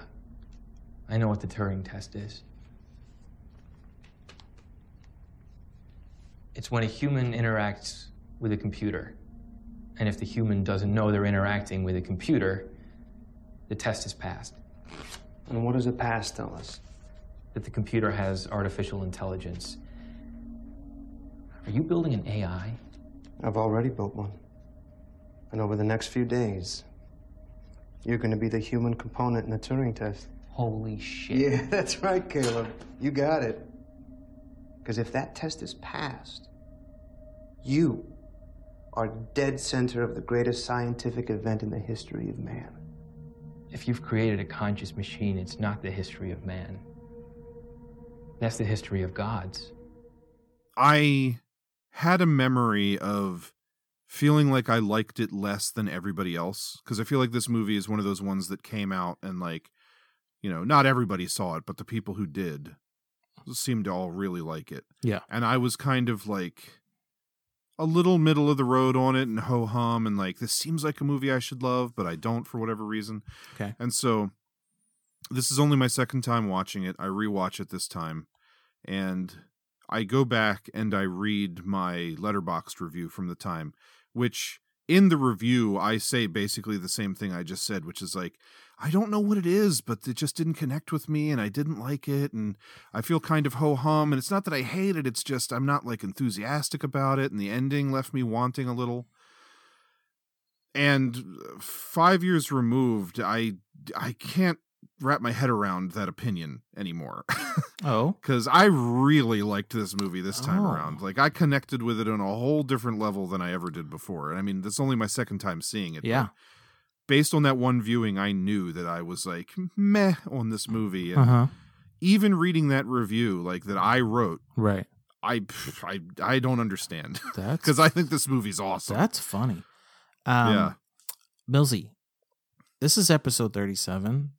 This might be the toughest one for me because I love all three of these movies. yeah. Uh, Well, I'm glad something's got to get burned. I remember you mentioning that like you were kind of humdrum about this, which was like surprising to me, but it's like, hey, it's one of those things. I mean, it'll all come out in the wash anyways. Um, so it's exciting to hear that you, you know, second viewing did it for you because like, mm-hmm. man, this there's a lot to this movie that um I find this movie unsettling throughout, but like in a good way, like as a fascinating piece of film, you know? Mm-hmm. Um but like from the get go, it's like the what the human characters go through together and like even the uh the main character, uh Caleb, Domhnall Gleeson, Mm-hmm. who I love. I love the whole cast in this. There's only really th- three main characters, four technically. Yep. Like I think it's the casting is perfect. They play off each other so amazing, and I just find myself like this movie, like in an odd way, kind of like gets under my skin, Mm-hmm. just like in a way that's like it's terrifying. Like just the the thought of it, Mm-hmm. and even like how how ultimately how the the robot character is, but also like how the humans are themselves and to each other. It's just oh. Now that I've seen it, like I said, there's probably like like at least three times, three times or two and a half, perhaps. But uh, yeah, I find this this movie like blows me away, man. It really does. my only assumption is that like I didn't fully grasp the meaning in the end or something the Mhm. first time or I don't know. I I would like to believe I wasn't confused by the intentions of Oscar Isaac's character and Ava the robot. That's the only thing I can think of though because I remember just feeling like unfulfilled like the ending Mm. wasn't a good ending or something but this time around i com- i com- i'm completely turned around Oh, on it Nice, because I love the ending yeah as like uh it's like i wonder if the first time i was looking at it in more black and white terms of like okay is this robot evil or is it good because you know she's playing it up like she likes domhnall gleeson which is then revealed to be like the whole point of the Mhm. um, the test in the first place is to see if she would like use Domhnall Gleeson and like play with his Right. emotions, which is fascinating and a great reveal when Oscar Isaac Oh, lays all that out right there at the end. Big time. But then like I, I don't know if like the first time I watched it, her leaving Domhnall Gleeson behind confused me or something, but like it totally makes sense to me now Mhm. in, in that like she's not good or evil. Like Yeah. yes, she kills her creator, Mhm. but that's more so because he was like keeping her captive and she wanted out. It's not like she's going to go out into the world and continue murdering people. Like Mhm. maybe maybe she will, but it's like that was not her main goal all along. And the the thing is that final shot of the movie where she goes to just like a busy intersection to people watch. Yeah. Like it feels like that was her main goal, just to be able to go and like Yeah. experience the world. And like in the process of getting to the point where she could do that, she had to, you know, make Mhm. some sacrifices, which was Right. killing someone. The the one thing that I guess I don't fully comprehend, not that it is like a flaw with the movie or anything, is why she leaves Domhnall Gleeson behind Mhm. and like kind of traps him there. And I I can justify it by saying like, well, he's the only other one who knows about her, so Right. you know, if if she doesn't have to worry about him, then she can just go about her business. Yeah. I don't know if she would view him as some kind of threat potentially, but I mean, if he's found out that she was lying to him the whole time, then he could turn on her. But Yeah, I think um I like that it's not explained any more than it is and it's all it, there's a nice bit where he's locked in the room, he's watching her and then it doesn't even show you she like glances in his direction, but you don't even see it from his point of view. Mhm. It's just like quickly off screen and that's like the only bit of like attention she might have paid him before she leaves. yeah, after saying like "stay here," Yeah. Yeah. like so it's like she does even, not acknowledge him at all. Because I was waiting for that too when she gets in the elevator, but it's like, well, it only makes sense because she was using him, and Mhm. she's like, it's not like you know uh, Skynet in Right. Terminator is like they're evil. They want to wipe out the human race. Mhm. She's more uh, in the camp of Colossus, where Colossus doesn't want to kill people. Right. She she more so just wants to be let alone or Mhm. yeah, left alone. Colossus wants to like, you know, protect people by any means necessary, whether they like it or not. But it's like more ambivalent towards humanity and Yeah. specific humans. Yeah, and it's like it's a cold, calculating, computerized way of being where Yeah, she got what she wanted. She doesn't need him Yeah. anymore. she's, you know, he was there, you know, he was a means to an end. She doesn't Yeah. feel vindictive towards him, Right. but the possibility that, you know, knowing human emotions and if she reveals to him that she really doesn't care about him, then he could turn on her and become a problem. right. So Like a lesser movie would have them like have one final talk through the glass, you know, or something like Yeah. that. Where no, this is just, you know, she has a plan, you're part of it, and she's executing. You know, something I noticed this time around that I don't think I noticed before is you know, like when he's going to have the sessions with her, and it's like Ava session one or whatever, mhm. and it goes all the way up to all those sessions, and then the last one they do like it's like Ava session seven, but it's Yeah. like uh Nathan's already dead, and like everything's already happening, so it's like this. It's not like the movie's not like showing the sessions of him testing her. It's like this the Her It's like her him. testing them, which is like awesome. I was like, oh. Yeah. I did not notice that before. I don't think, and I loved it. I was not 100% sure why that happened either. And then I did read that opinion online. Somebody threw that out there as Oh, like, well, perfect. Yeah.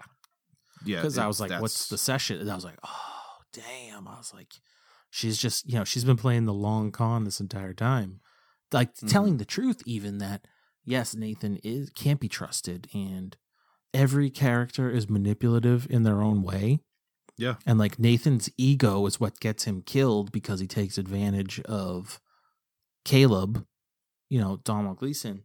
Without telling him the whole story, which is like a great scene that happens so quickly, where he just tells him, like, "Oh yeah, like you're not here because you're a great programmer like you're a sucker Yeah, it's almost like his uh, villain monologue, like laying out Mhm. his whole plan. Oh, totally. When he Yep. has the the hero captive or something. Mhm, mhm. Yeah, then it's like, well, uh, Caleb kind of fucked everybody because uh, he like went ahead with his plan and then Beforehand, yep. like expected that Oscar Isaac was watching him, Nathan. Mm-hmm. So he actually like did his plan and then told his plan so that uh, Nathan wouldn't know he had already done it. So like, Right. him manipulating somebody also it's like the two of them fucked each other. Yeah. and she just like her plan went exactly how she needed it to. Yeah, because she's a cool calculating Yeah. robot. Murder bot, you know? Yeah. And this this uh this is one of those movies where like the little bits of violence are so are so like spine tingling Because it's like not overly dramatic. You know, like when Nathan gets stabbed, it's like it happens so easily and it's like almost calm. You know, and it's Yeah, like she doesn't even stab him in the back. He just like backs into her. Yeah. And it just like goes in like effortless, effortlessly. And then again in the front, it's just like, all right, this is happening. Like it's over already. Like it's not, it's not your normal like murder, death, kill scene from a movie. Mm-hmm. You know? It's just like, it's so like unnerving. Like the entire, like as soon as Caleb shows up to the house in the beginning, like it's just, it's very unnerving to me because I just, I almost like immediately picture myself in that situation where you're like, oh, you're at your, you know, trillionaire boss's house that is a recluse and you don't even know what you're doing here and he's kind of intimidating and you know just the whole thing and then your mind's blown by the science and then Yeah, I mean, the movie plays like games with the audience in the same way that the characters in the movie are playing games with one another, and that it's made out like to any average viewer that Nathan is the villain. mm-hmm. totally And so, yeah, it's like the same exact game being played between the characters as it is being played with the audience, which is kind Right. of interesting. oh yeah It's not like we are objective viewers from the outside. Like the viewer is kind of part of the intrigue of the movie. mm-hmm. like you're kind of interesting. like i said like feel like you're like right right along for the ride Mm-hmm. it's um, and there's no denying like how good this movie looks and sounds and then when you see i think the i don't know if the overall budget or just the cgi budget was super low like 15 million or something What I read was that the whole budget of the movie was 15. like and when you see this in Millsy, that the CGI in this looks so good. She looks so convincing. It's just like I it, that blows my mind. It's almost like back to the Terminator, how they made that for pennies back in '84. Mm-hmm. You know, Well, yeah, Alex Garland specifically kept the budget on this movie low so that he could rega- he could retain control of it because you know the more money that other people are spending on it, the more input they're going to want to have, and he just wanted to make his own movie, so Right. He specifically kept No. the budget low, and they didn't need more than they had. No. Uh, I the thing that's fascinating is that uh, this movie won the Oscar for best visual effects over The Revenant, Mad Max Fury Road, and Star Wars: The Force Awakens. I I get that. It looks that good. It really does. When, and especially, I feel like, you know, like the big blockbusters, where, you know, probably like dozens of shots with VFX and characters and everything. But this, like, has to be so convincing because it's a, Mm-hmm. it's it's a character in the movie that you see all the time. The movement and everything looks so solid. That's Yeah. like that must be what the consideration is. Because yes, it looks great, but so do the other ones. But this is like this has to be so convincing. yeah, it's like there's a ton of other movies. Like, I mean, Mad Max Fury Road looks fucking amazing, and Yeah, so yeah, does totally. The Force Awakens. But it's like those kind of movies are a little more of like a dime a dozen, Mm-hmm. whereas this is a movie that you know it requires the special effects for this like smaller story that it's telling. Yeah. And, yeah, I think kind of what you're saying, like the importance of the effects to this little story versus Mhm. like, yes, obviously there's like tons of aliens and lasers and crazy shit in those other movies, but it's like Right. what this one aims to achieve and achieves with such minor means is pretty incredible. Yeah, and they could they could have like easily gone like a different route that probably would have been easier for everyone involved. If you know, they could just had her they could like painted lines on her skin that looks like segments. You know, like something Yeah. much much easier than having whole portions of her body are translucent. Like that's just throwing that in there and then to think like, oh, that this movie cost a hundred million dollars for sure, and then you hear it's mm-hmm. 15 It's just blows my mind. Well, I mean, it's wild to me. I I don't hundred percent comprehend how the special effects for this movie were done, but something that I read that I was very surprised by because I would have just assumed that they like mocapped this, Mm-hmm. but uh, they shot the film live action fully with Alicia Vikander like there on set. She's not wearing like a green bodysuit. She's not wearing any of those like little markers that they can track. Uh, they did not use green screens at all. Really? They filmed all the scenes with her, and then they filmed the backgrounds with nobody in the frame from Uh-huh. the same angles. And then they just went in, and from what I read, again, I don't fully comprehend this, but it said that they they rotoscoped her human body parts, like her feet, her hands, and her head, Uh huh. and then they erased the other parts of her body and put in those like background shots so you can see through her, and then quote unquote digitally painted Wow. the robot body onto it, which I imagine is also a form of rotoscoping, but like that is not how most movies are made these days. No, I like. I want to. I got to see like a the making of because I just want to see how that even works. I don't even comprehend it. Yeah, same here. Like I understand the concept of rotoscoping. Sure, sure. And I can understand how they would do that with a computer, but you'd think it would be so much harder than to just mocap something. But I guess I guess that's pretty expensive because you have to use one of the few facilities that do that kind of thing. Mm-hmm. and uh, there's like all these different cameras and, and like camera angles involved to capture all of the motion and i actually just recently watched an episode of uh, mythbusters where they were testing to see if there was any legitimacy to the insult you throw like a girl to see if like men and women because of physiology or something threw differently like baseball pitch style and uh, since uh, both Adam and Jamie from the show used to work at Lucasfilm, they called in a favor and got to go use the mocap studio at Lucasfilm. And so in the episode, they explained a little about how it works. And like, that's gotta be where they saved a lot of budget for this is not having to rent out one of those mocap studios and do everything Mhm. there and like all that processing. Damn. But it just feels like the time and effort it would take to at least from my concept of what rotoscoping is, do that with all the scenes of Ava in this movie. Like, Yeah, I don't. it's it's hard to fathom. But yeah, I I'm gonna have to get a copy of this on Blu-ray as well and uh, Yeah, check out some special totally. features because I'm super curious now. Yeah. I mean, I just watched it on Netflix or whatever, so it's like uh, this just needs Yeah, to be same. owned anyways.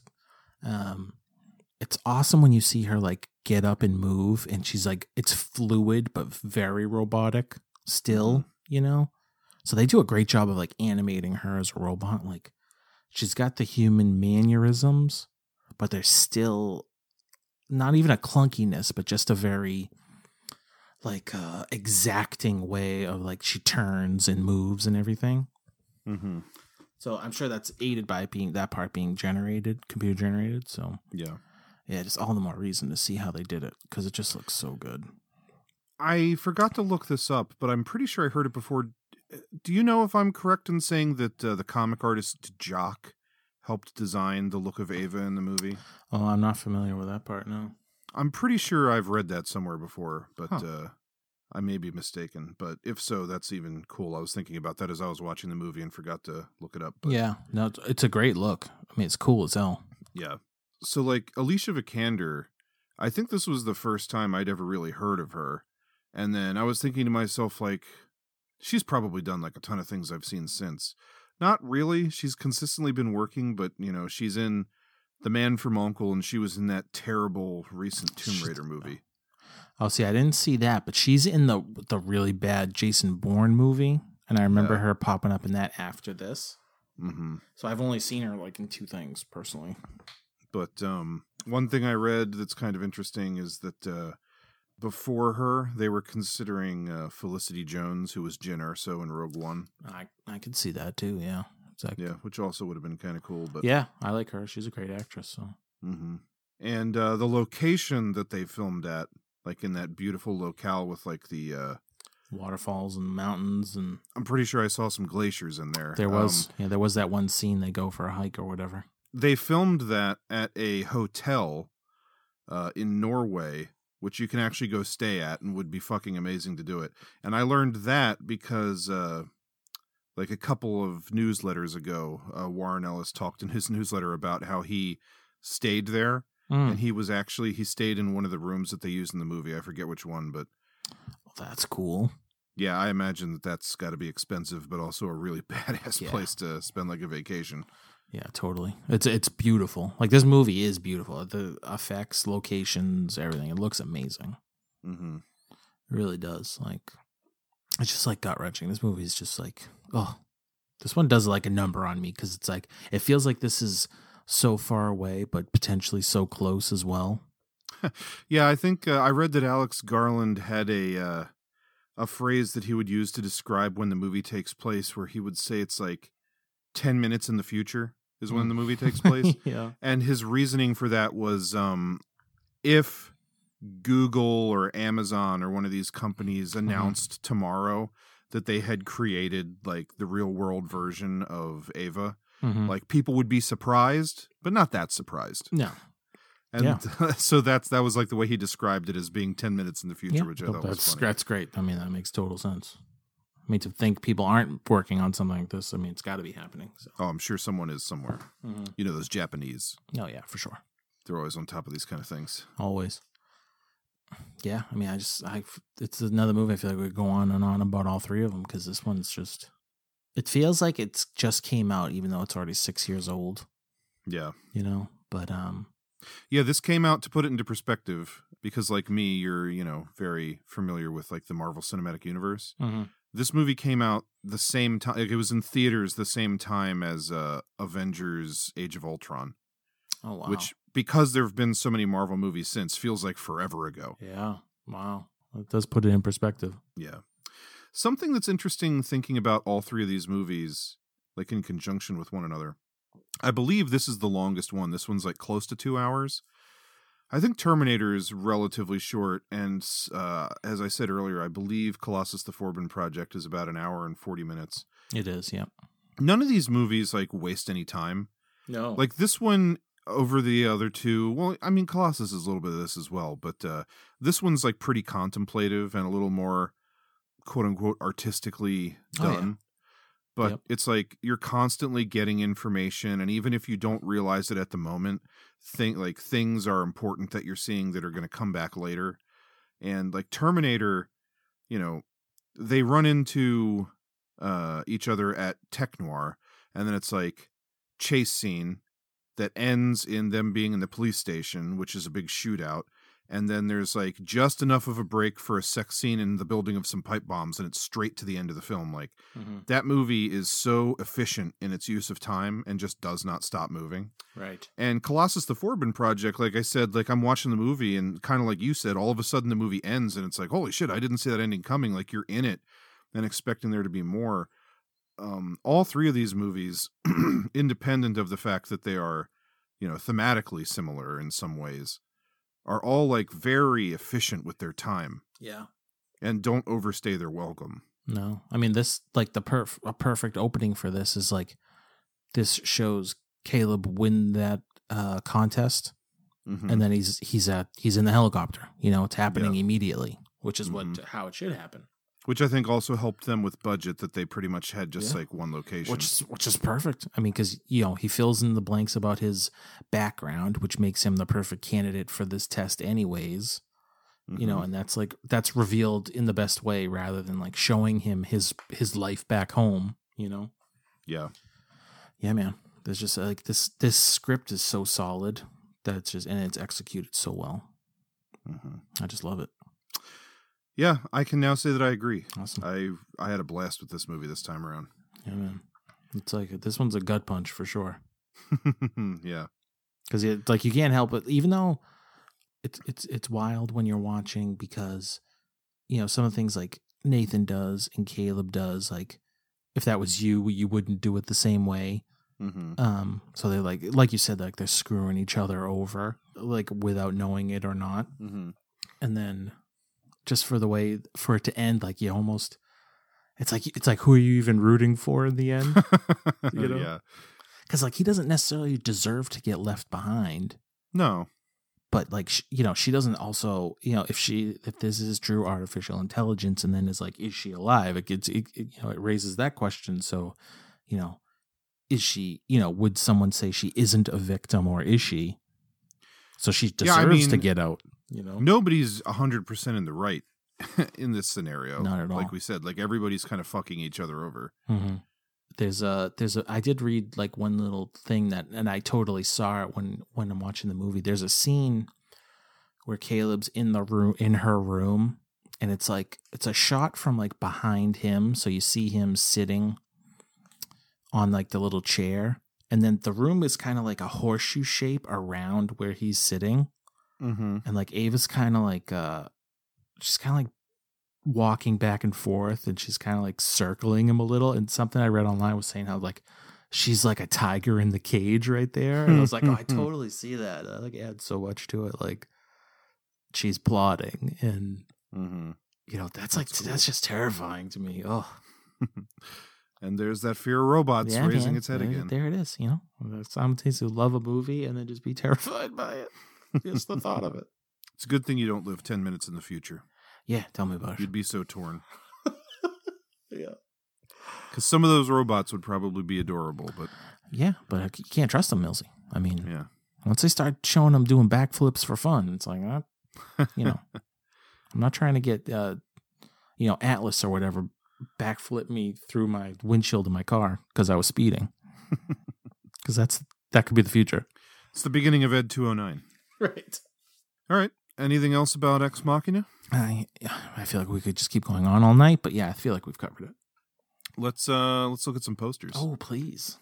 So I'm more familiar with the uh the cover art for the Shout Factory edition of uh, Colossus the Forbin Project.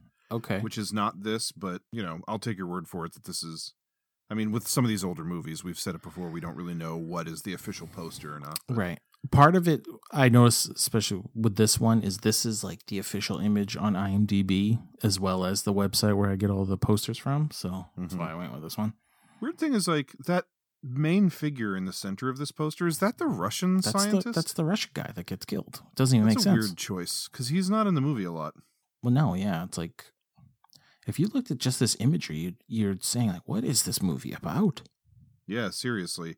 There's like no shots of a computer or anything. I mean, you have No. the logo for Colossus in the background, but you wouldn't know what that means. Yeah. This definitely looks like some kind of spy thriller because you've got like guy in like a long coat acting like he's being shot at or something. Mhm. There's like some people running on one side. There's a bunch of soldiers. in Was that a a- firing squad? Yeah, firing squad when they kill the the Mhm. two scientists who tried to sabotage the computer. There's a helicopter, which yeah, there's a helicopter in the movie, but did that need to be on the poster? And then uh, a shot of like attractive guy and girl in bed together. It, it reads like a James Bond movie or something Totally. like that. Which is that what they're going for? Maybe who knows? And really, the title doesn't tell you anything. Colossus: The Forbin No. Project. I mean, this this poster's rough. I mean, the art's not great, and then you have no idea what you're looking at. Yeah, It makes sense. It only makes sense after you watch it, and then you're still like, "This is what you went with," you know? yeah, it's not a good indicator of what the movie is. Yeah. It I'm- makes it seem like there's going to be a lot of like foot chases and shootouts. Mm-hmm. Yeah, totally. And just man, I was commenting to you before, but just uh the fact that the quote that they choose to highlight at the top is a shocker, fascinating, Mhm. like it's just so goofy. fascinating. It's just goofy. There's an awful lot of text and quotes up at the Yeah, top. Oh my much. god, one of them says razzle dazzle. Ooh. A Well, I- sizzler builds to high tension, razzle dazzle, smooth suspense, full out entertainment, wildly imaginative, the best I've seen in a long time, practically perfect, Mm. says Vincent Canby of the New York Times. And suspense is intense. Like, What does that even mean? Suspense is intense. know. Well, sh- okay. Synonyms, sure.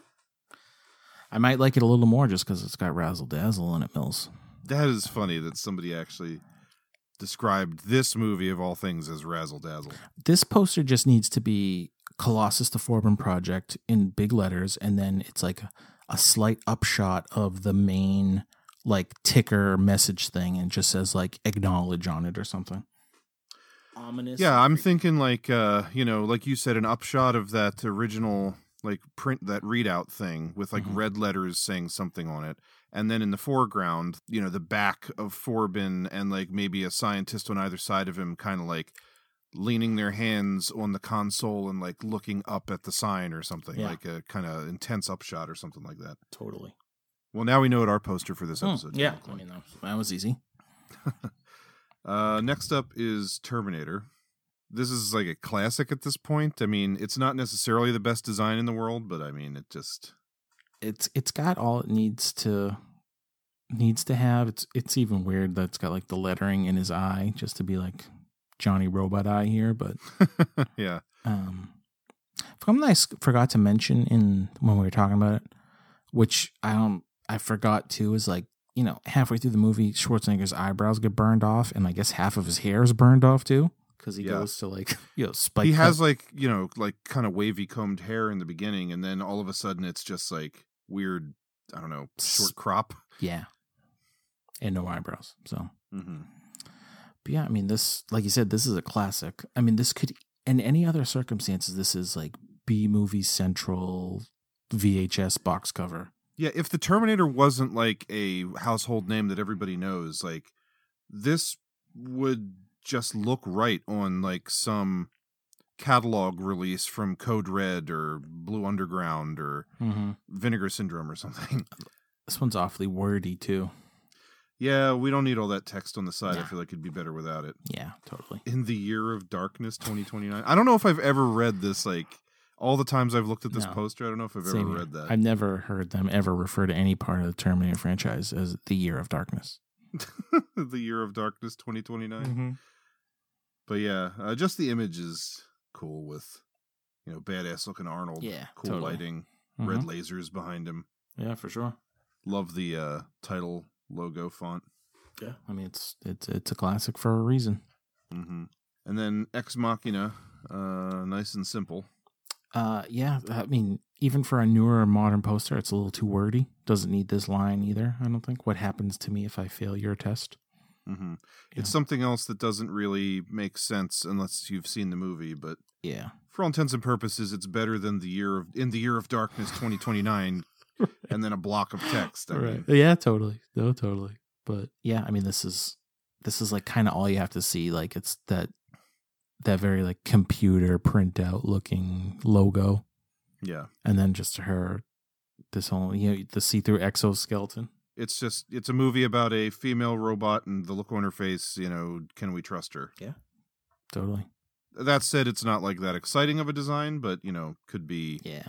just It's- like uh, there could be some photoshopped uh, Domhnall Gleeson and Oscar Isaac's faces on here, so Right. That's true. we're, can be happy that that is isn't the case. This fits the tone of the movie, so it works for me. Yeah. All right, Millsy, break it down for the people. Uh, I mean, partially just because it's classic and I love the image and I love Schwarzenegger. I think the Terminator poster. I might have to dock it a few points for all the unnecessary text. Um, I'm gonna give that one four phase plasma pulse rifles. Oh, Uh, Ex Machina, pretty good poster. Doesn't knock my socks off. I'm gonna give that one three hidden cameras placed by Oscar Isaac. Hmm. carry on. And then Colossus the Forbin Project, I mean, it's not the best art in the world, but you know, it's still like a kind of old school painting. If it wasn't for this movie, I think it would could fit another movie better and I'd be kind of fine with it. All that text at the top is a little bit unnecessary, so we're going to give this one two scientists shot in the head by a firing squad at the at the demand of the evil overlord computer. All right, that'll do it. So that's how that one's going to shake out. Very nice. Well done. So now I'm curious because uh, you really built up the, um, you know, the competition here between these three films. It's a toughie, Millsy.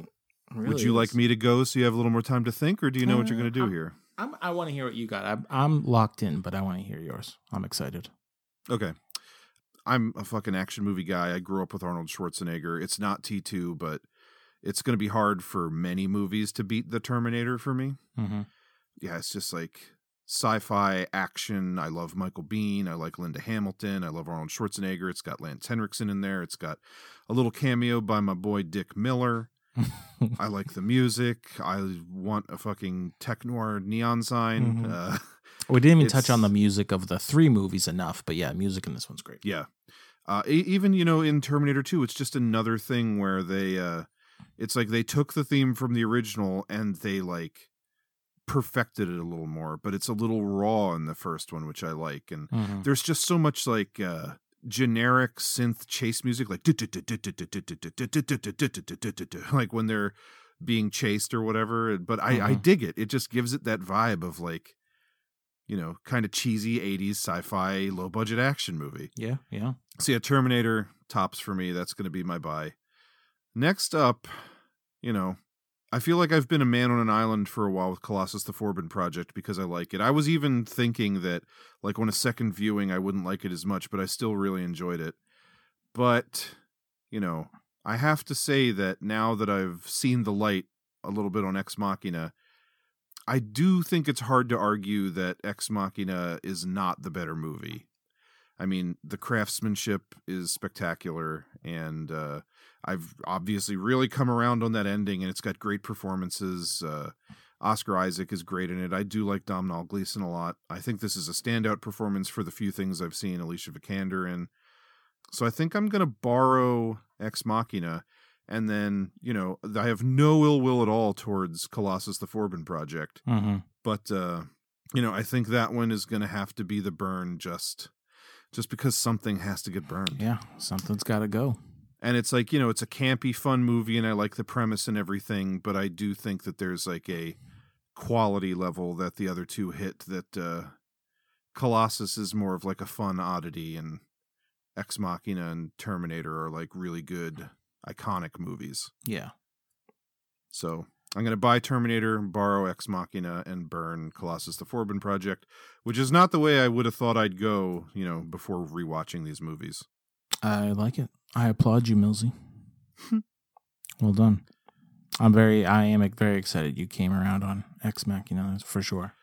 Yeah, I mean, again, like my original review says, and you can go look at it on Letterboxd. Like I even say, like, man, this is like sci-fi and good acting and looks good and everything. Like it feels like a movie I should love, but I just don't. And it's like Mhm. my instincts were correct. It just took like a little time and a reevaluation. And I mean, these things happen.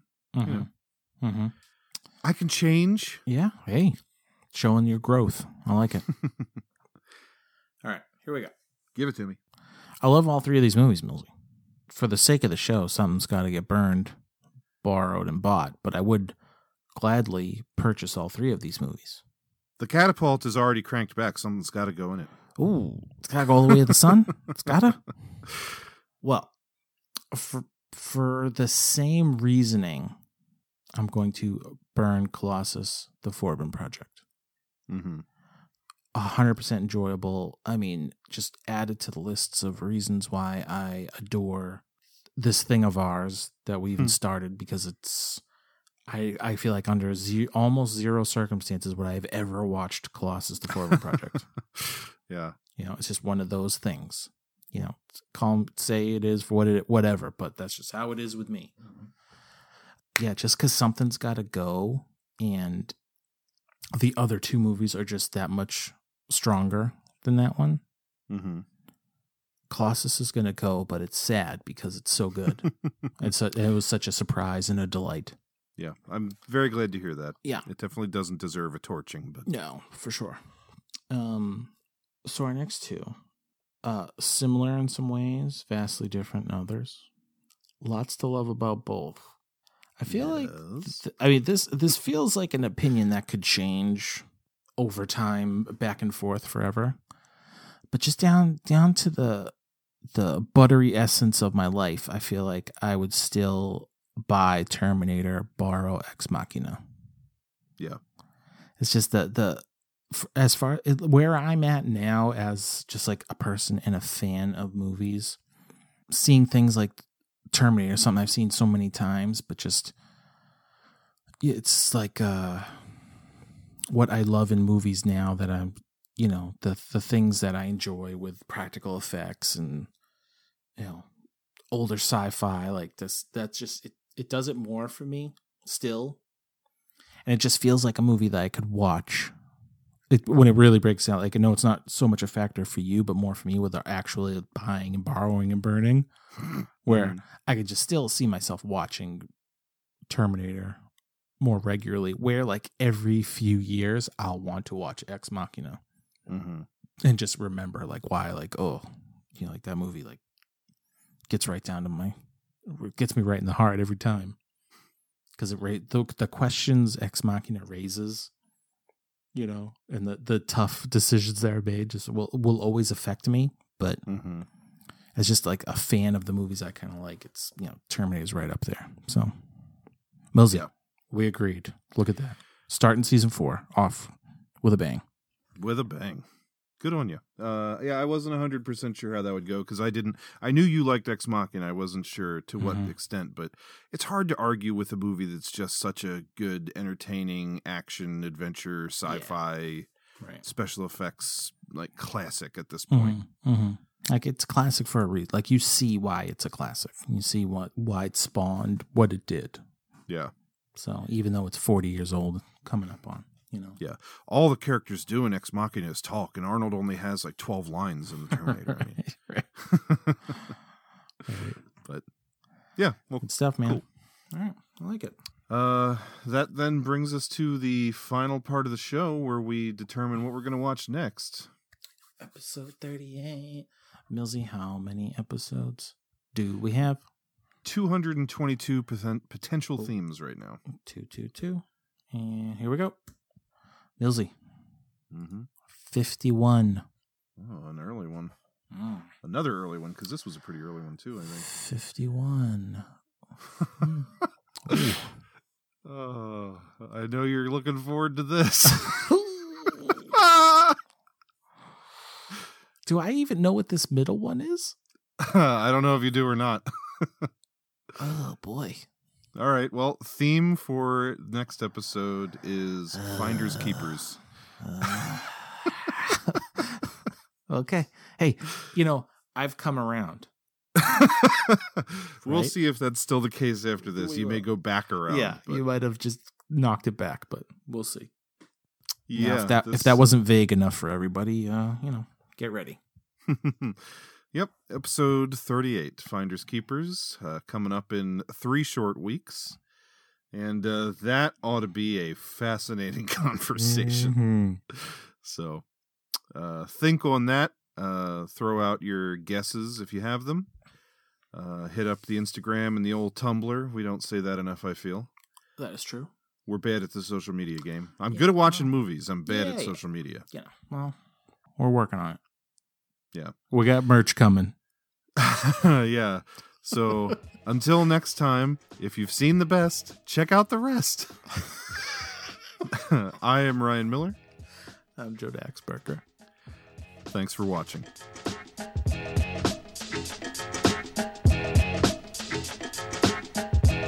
That was one of the finest movies I've ever seen. They ought to make them all like that. None of this nonsense about social matters. People don't go to the movies to see how miserable the world is. They go there to eat popcorn and be happy. Be happy, happy, happy.